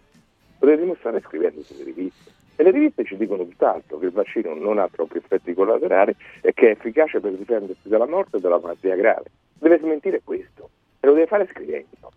E me lo fa a confronto con me. E che serve? E non lo fa perché non lo può fare, non ci sono quei dati. Molto semplice quello che accade. Mario, sei costato più tu con 4 dosi al servizio nazionale. Come con 4 dosi? Tu di chi, insomma? 4 dosi hai fatto? Tu quante dosi hai fatto? 4? 4 dosi, sì, perché sono costato. Senti, lo sai quanto costa un giorno di terapia intensiva? 2.500 euro. Certo, no. Dico solo questo, eh? Sì. Diciamo ospitacci, per favore. Ha proprio la protervia di chi nulla sa e viene Fraiese, o chi per voi, no? Rametti, Tarro, questi cose. Perché non scrivono articoli sul Mesut, visto che hanno una forza di dati che li pubblica? Vabbè, ma non è necessario scrivere, credo, no Mario? Qualcuno magari ha già scritto, Mario il solito comunista. Se non la pensi come loro sei un deficiente. No, non l'ho detto per nulla io questo. Io non lo sostengo questo. No, semplicemente non è questa la questione. Allora ancora. Insomma, come abbiamo detto più volte, si tratta di parlare di. Ma cose è ancora, che secondo te, ancora letale il Covid? No, secondo me, adesso non ho preso conto, ma puoi vedere le statistiche, ci sono 500 morti a settimana, forse di più pure, come secondo me, perché è un'opinione. Beh, un'opinione, non è un'opinione, secondo te, secondo la tua conoscenza, questo secondo quello che vedo, io sì, lo è, soprattutto, come abbiamo detto, su persone che hanno una età avanzata e una comorbidità, no? E questo abbiamo detto più volte, quante volte lo dobbiamo dire? Se uno poi dopo, vedi, adesso diciamo quasi finta di niente, ma in realtà dobbiamo cercare di capire che queste cose sono pericolose in prospettiva futura. C'è qualcuno che l'ha negata, c'è chi ha detto che non c'era, c'è chi ha negato di averlo, eccetera. Come se essere scettici sui grandi organismi internazionali fosse qualche cosa che vada di pari passo con essere aderenti alla verità. Noi sappiamo quanti sono i condizionamenti e quali sono, ma non è che possiamo inventarci, è come sul cambiamento climatico, non basta quello, dice non è colpa del sole. Zichichi per dirtene una, no? L'Allegro Giurellone. Scrivete un articolo, no? Scrivi un articolo, scrivi a Nature, scusate, io so Zichichi, voi gli siete, e guardate, vi dico che è colpa del sole, per questo. L'ha scritto?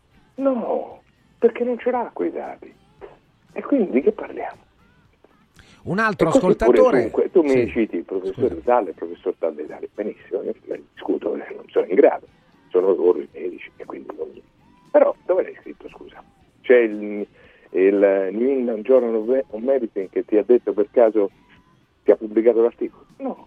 L'hai pubblicato su Nature? No. L'hai pubblicato su The Lancet? No. Non l'hai proprio pubblicato. E quindi che stai a fare? Ti stai a raccontare l'opinione tua. Perché io dovrei prestarti affidamento? Per quale ragione? Cioè, non funziona così nel mondo scientifico. Funziona che ti confronti su quello, o li hai scritti o li leggi, no? Me lo dici.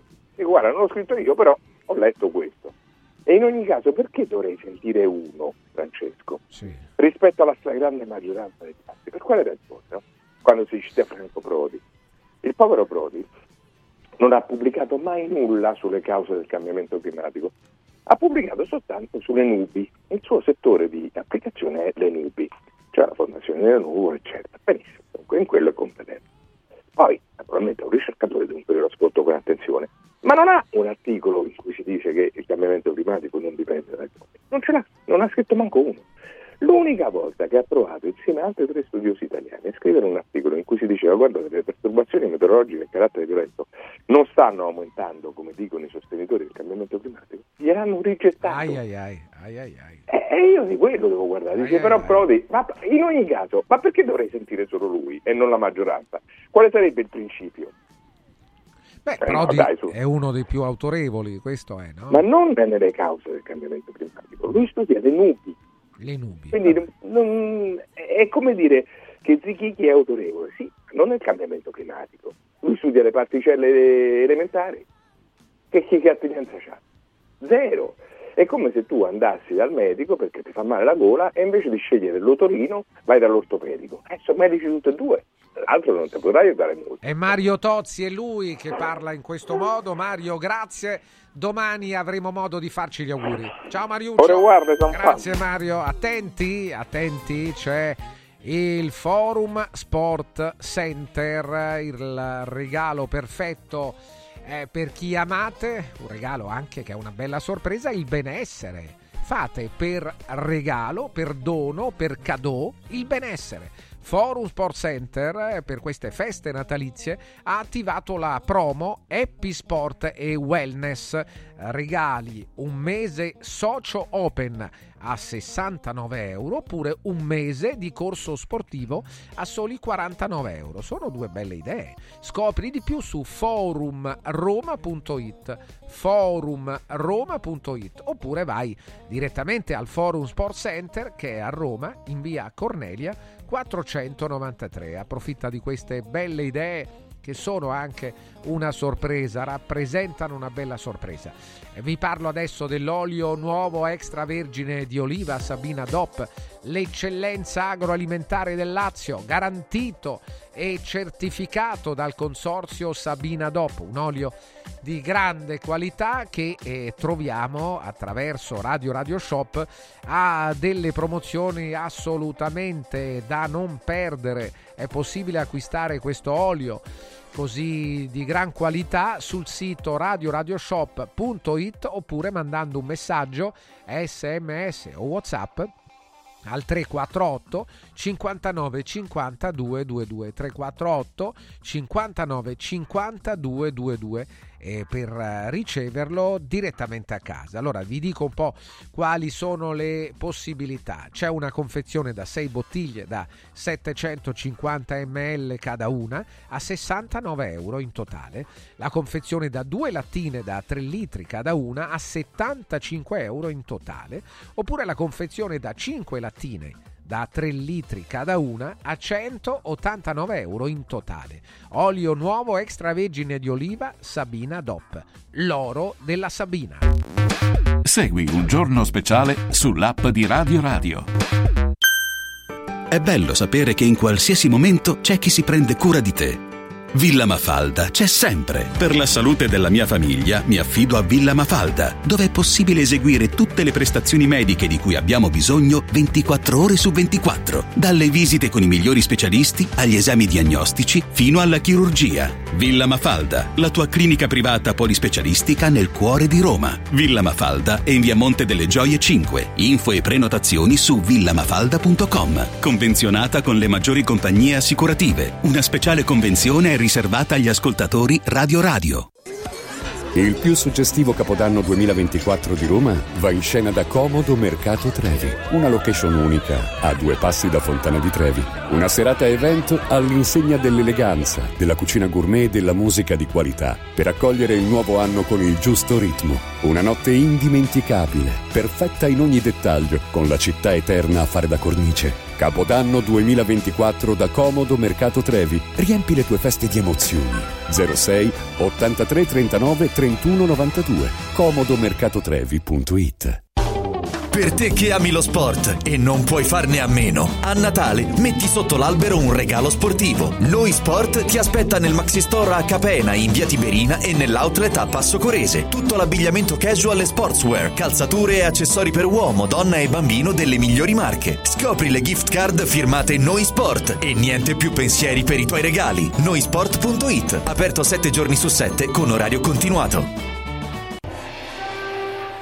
Ave Caio! Ave Sempronio, e dove sei stato? Vengo adesso dall'oracolo. Lo sai che ha detto? Che prima del 2000 ci saranno i pannelli Alfa, Laterite, Brick and Board, Vecopor, così buttiamo via tutto! Con sta carce e con sti mattoni non se ne può più! E poi i graffiti come li famo? Una rasata e via, col P180! I mosaici? Quelli si incollano col P120! Ah, Sempronio, non vedo l'ora. Se è così, a far Colosseo lo sai che ci vo'. La settimana! Prefedil.it. Pressup stampa su tutto, dal piccolo al grande formato. Bigliettini da visita, cataloghi, volantini, shopper e molto altro personalizzati con il marchio della tua azienda. Vai su radioradio.pressup.it, clicca sulla vetrina di Pressup e scopri la promozione della settimana. Fino al 31 dicembre, chiusura dell'anno con il botto. Sconti fino al 75% su tutto il catalogo. Vai su radioradio.pressup.it, il tuo stampatore online.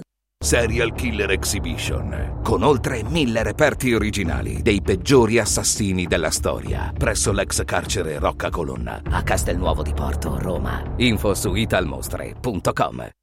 Voglio raccontarti una storia. Erano gli anni 60. C'era una bottega a Roma in cui si facevano i materassi a mano. Ogni volta che ci passavo mi fermavo a guardarli lavorare e pensa, oggi su uno dei loro materassi ci sei seduta sopra. Ruega Materassi, tradizione e innovazione per il tuo comfort. Materassi selezionati dei migliori marchi e decine di letti personalizzabili perfetti per ogni esigenza e stile. Scopri i nostri 5 negozi e come contattarci su ruegamaterassi.com. Posso saltare un po'? Il Natale è d'oro da Universo Oro. Se vuoi vendere il tuo oro, questo è il momento giusto. Universo Oro ti offre una quotazione straordinaria a partire da €41 al grammo. €41 al grammo netti, senza commissioni, con pagamento immediato. Ottieni il massimo. Scegli Universo Oro, dove il Natale è d'oro. 800 13 40 30. Universo-oro.it. Sportello Legale Sanità. 12 anni di giustizia ottenuta e di giusti risarcimenti alle famiglie colpite dalla mala sanità. Come per infezioni nosocomiali o per danni o decessi provocati alla nascita su bambini sani. Sportello Legale Sanità, a disposizione di tutti gli italiani contro la mala sanità, senza alcun costo anticipato. 800 700 802. Sportellolegalesanita.it.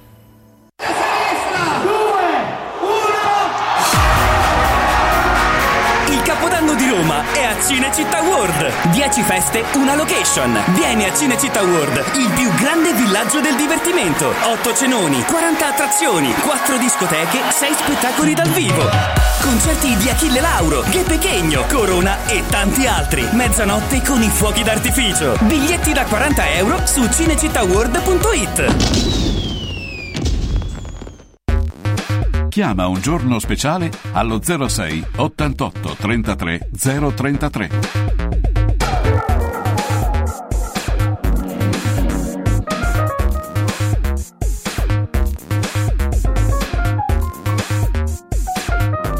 Ci siamo, eccolo, in uno spazio insolito, ma con molto piacere saluto il professor Alberto Contri, docente di comunicazione sociale. Alberto, benvenuto. Buongiorno carissimo, grazie buongiorno. Per l'ospitalità. Ma con molto piacere, qua. Alberto, sei ancora nella tua isola, credo, no?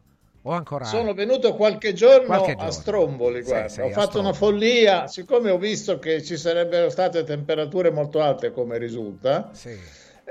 Quindi ho fatto questo colpo di vita, sono venuto a Napoli, ho preso la nave, notte tempo sono arrivato a quest'isola deserta, un po' impegnativo, ma comunque sì. Deve essere bello, ha la sua suggestione, sì. E in qualche maniera anche questa scelta racconta anche un tuo essere, voler sottolineare così che ognuno di noi ha una sua singolarità e omologarsi non è la via maestra, è un po' quello che naturalmente con molti dettagli in più, con una storia che adesso Alberto ci racconterà meglio, racconta La sindrome del criceto, un libro che è uscito un paio di anni fa, qualcosa di più forse, ed è stato poi è riuscito con una seconda edizione aggiornata per le edizioni Nexus, e che affronta proprio la domanda sull'uomo, sull'umanità, sul mutamento antropologico. Alberto, del resto ne parliamo anche noi spesso durante le nostre settimane alla radio. E allora veniamo un po' di mettere ordine a quello che sto dicendo, partendo proprio dal libro La sindrome del criceto. Mi pare che tu l'abbia presentato pure recentemente, no? Il tuo libro, Alberto. Sì, presentato a Milano, adesso poi sto andando in giro perché è un libro pur essendo uscito 2 anni fa, adesso è stato aggiornato con tutte le questioni di attualità, e devo dire che avevo intravisto una serie di fenomeni che adesso si stanno verificando puntualmente, quello di cui parliamo spesso anche nell'appuntamento della nuova Compagnia dell'Anello, certo. Eccetera. Che cosa significa umanità per te, Alberto? Umanità e disumanità, quindi il suo opposto.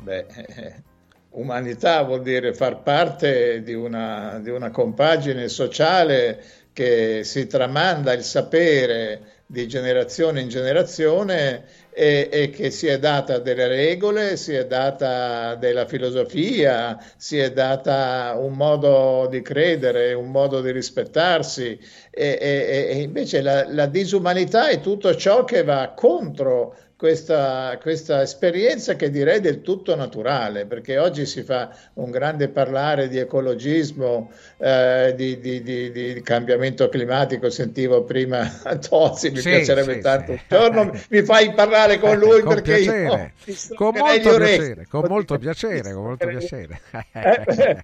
ma c'è qualcosa di Mario che ti piace? Ma francamente non tanto, perché la trovo una persona estremamente assoluta nelle sue convinzioni, e quindi quando lui dice ma io sento 1, sento 2, dov'è la maggioranza? Ma quale maggioranza? Ma il fisico John Clauser, premio Nobel per la fisica del 22, ha detto la scienza è stata comprata, questa è la pura verità. Però non parliamo di questo. Andiamo alla sindrome del criceto. Sì, la disumanità è tutto ciò che va contro invece questo questo processo che va avanti da migliaia e migliaia e migliaia di anni. Io quindi nel criceto, poi spiego anche perché si chiama così. Sì, certo, cos'è questa sindrome del criceto, certo. Riprendo un altro saggio che avevo scritto nel 17 che si chiamava "Melone non abita più qui" e riprendo alcuni concetti all'inizio, in cui avevo individuato questa cosa molto che ritrovo, di cui vado molto orgoglioso, questo concetto della costante attenzione parziale, che è un po' all'origine di dove ci troviamo oggi, i giovani soprattutto. Comunque, la sindrome del criceto perché? Un giorno sotto casa mia c'è un negozio di animali, sì, canichini, gatti, eccetera, e un giorno vedo anche un criceto che corre nella sua ruota. Allora sì, chiedo... Sì.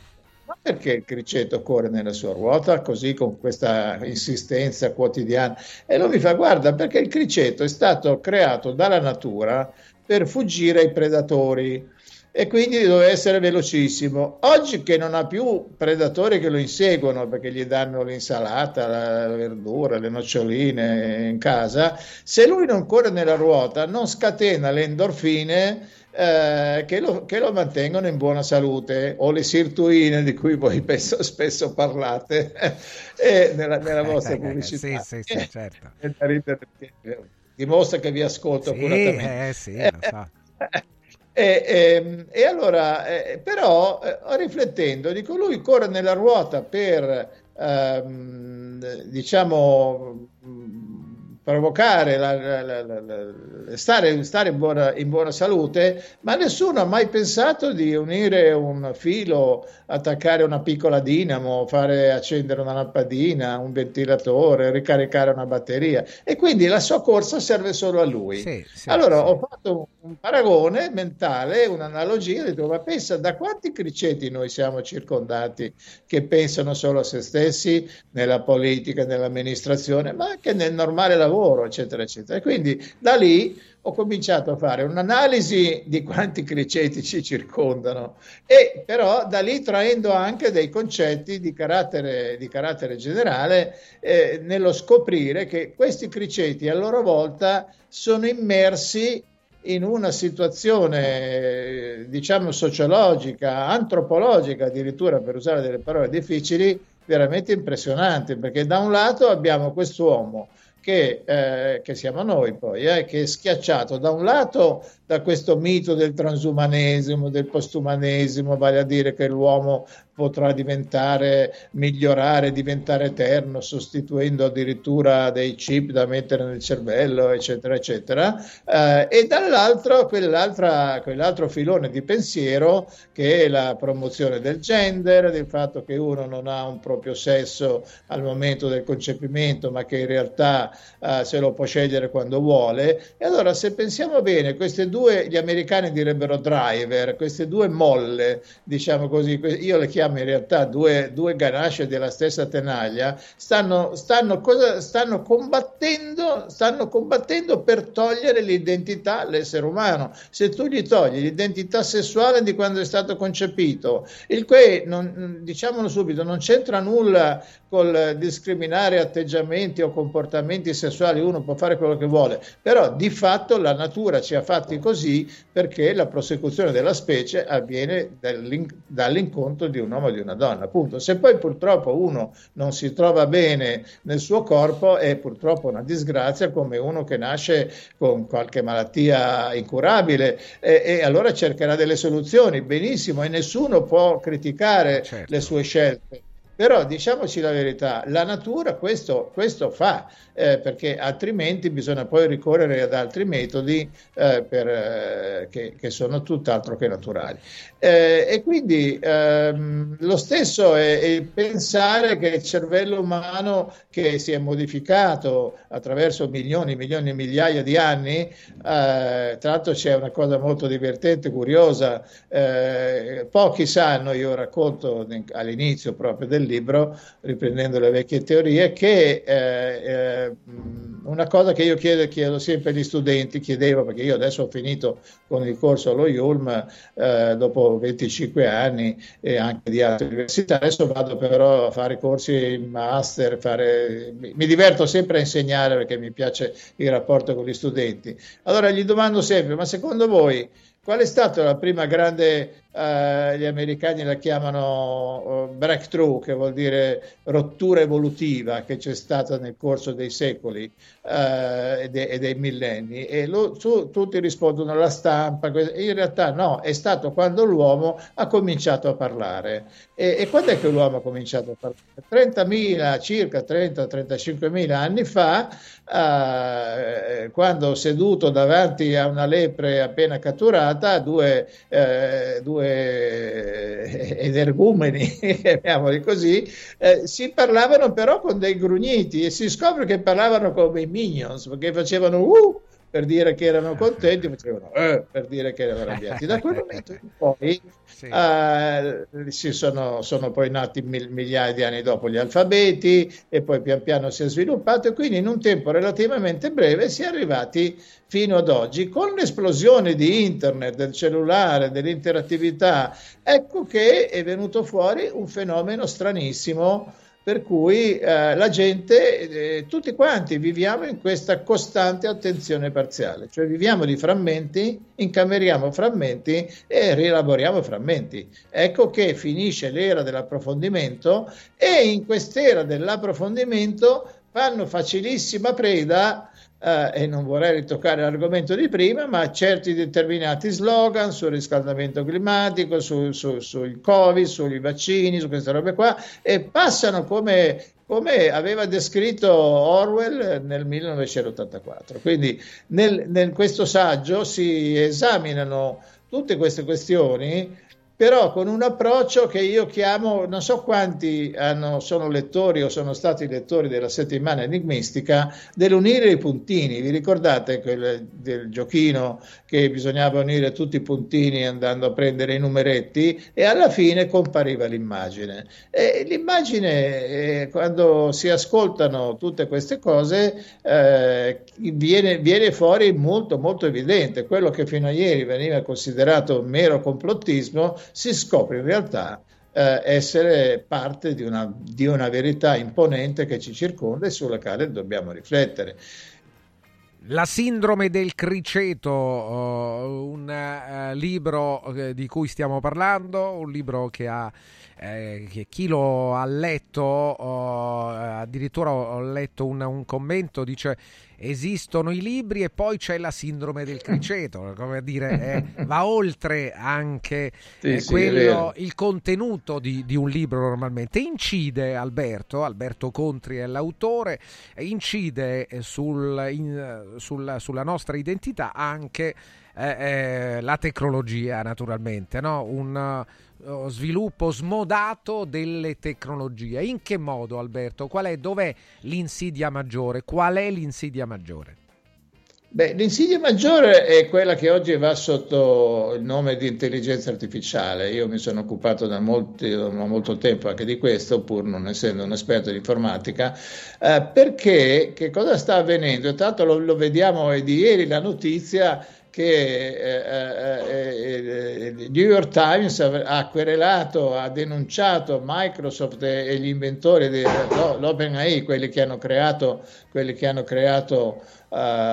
questa struttura, non so come chiamarla, e che cosa si scopre? Che per allenare i computer, sto usando dei termini estremamente semplici, questi enormi robot, per questi enormi computer, per allenarli a riconoscere i significati delle parole, poi poter riprodurre dei testi, diciamo, in maniera semi-autonoma, li hanno dovuto nutrire mettendoli dentro tutti i giornali, tutti gli articoli, tutti i libri che sono usciti.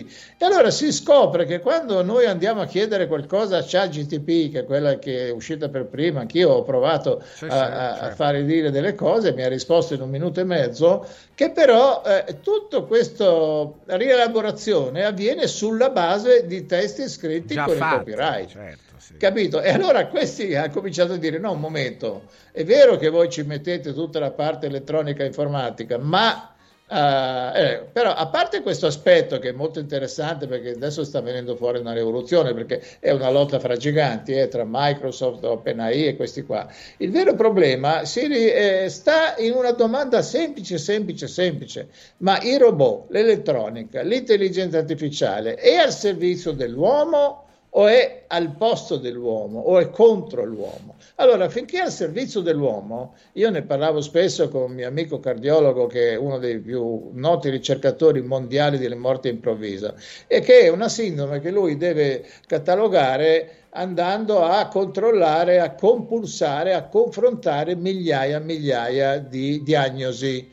Allora, prima se le doveva procurare, andava alle librerie online, eccetera. Adesso con un semplice click, in un attimo, grazie all'intelligenza artificiale, lui scopre e può confrontare, 500 diagnosi che hanno presenti lo stesso parametro fuori scala. Ma la stessa cosa possono fare gli avvocati, la stessa cosa possono fare i commercialisti, la raccolta di migliaia e migliaia di leggi, le analisi. Allora, questo è un supporto. Vogliamo parlare della chirurgia, vogliamo parlare del supporto che oggi la robotica può dare nella chirurgia pilotata da un uomo, che però poi l'atto finale lo fa un aghetto microscopico che riesce ad andare in un punto che l'occhio umano quasi non vede. Quindi se andiamo su questa strada, per carità, ben venga l'intelligenza artificiale che ci supporta su tutte queste cose qua, ma se questa si pensa, come alcuni pensano, che ci debba sostituire, per cui noi, come dice Klaus Schwab,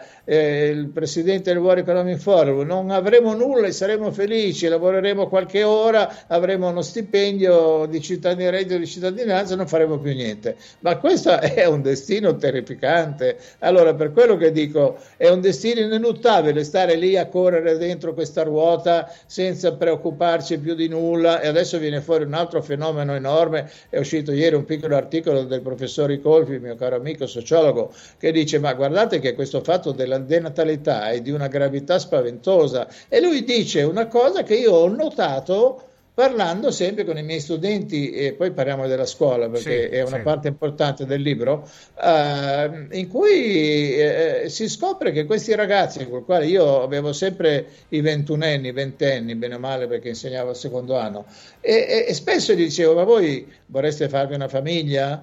Vorreste avere un bambino? Vorreste sposarvi? Ah, ma no, ma come? Allora viene fuori quello che ha rilevato proprio il professor Ricolfi, cioè non si vuole assumersi più nessuna responsabilità. Si ha anche paura, credo, Alberto. Guarda, abbiamo un minuto, solo un minuto. Sì. Un minuto per chiudere su questo. Sicuro. Evidentemente non si ha poco credito nelle istituzioni, si ha poco credito in chi governa, e quindi non ci si aspetta più nulla, e questo è il discorso, no? E questo è il disastro. Non solo, ci sono difficoltà oggettive, economiche, ma per carità, io abito a Milano, due ragazzi che vogliono mettersi assieme e andare a vivere in un appartamento decente, ma non ce la fanno proprio. Figurati mettere al mondo un figlio e poi nutrirlo e mandarlo a scuola, se ne metti due. Sì. Io ho un figlio solo che ne ha tre, e li mando in tre scuole diverse e paga diversi migliaia di euro all'anno solo per loro. E poi c'è la responsabilità, e poi però siamo di fronte a una generazione che, avendo avuto tutto, di fatto, perché io in fondo sono nato che era appena finita la seconda guerra mondiale, e mi ricordo le fatiche di mio padre per tirare avanti, per rifarsi una famiglia, eccetera. Questi ragazzi hanno avuto praticamente tutto, e quindi la loro massima aspirazione era andare in discoteca, divertirsi, sanno già che il futuro è nero, e quindi cosa fanno? Si concentrano nel presente. Alberto, dobbiamo chiudere. Una dannazione, la ritengo anch'io, che oggi, alla mia età, per esempio, quindi sessantenne, sei costretto ancora a sperare nel futuro, cioè a pensare che il meglio debba ancora arrivare, perché non sei riuscito. Una cosa veloce, volevo dire che proprio perché bisogna ricominciare da capo, bisogna ricominciare dalla scuola, un 30% di questo saggio è scritto dalla Elisabetta Frezza, che è un avvocato che si è molto impegnata nella scuola, molto lucida, molti la conosceranno, e analizza problemi della scuola e suggerisce anche delle soluzioni. Quindi credo che sia un piccolo manuale di sopravvivenza contro questo destino inevitabile.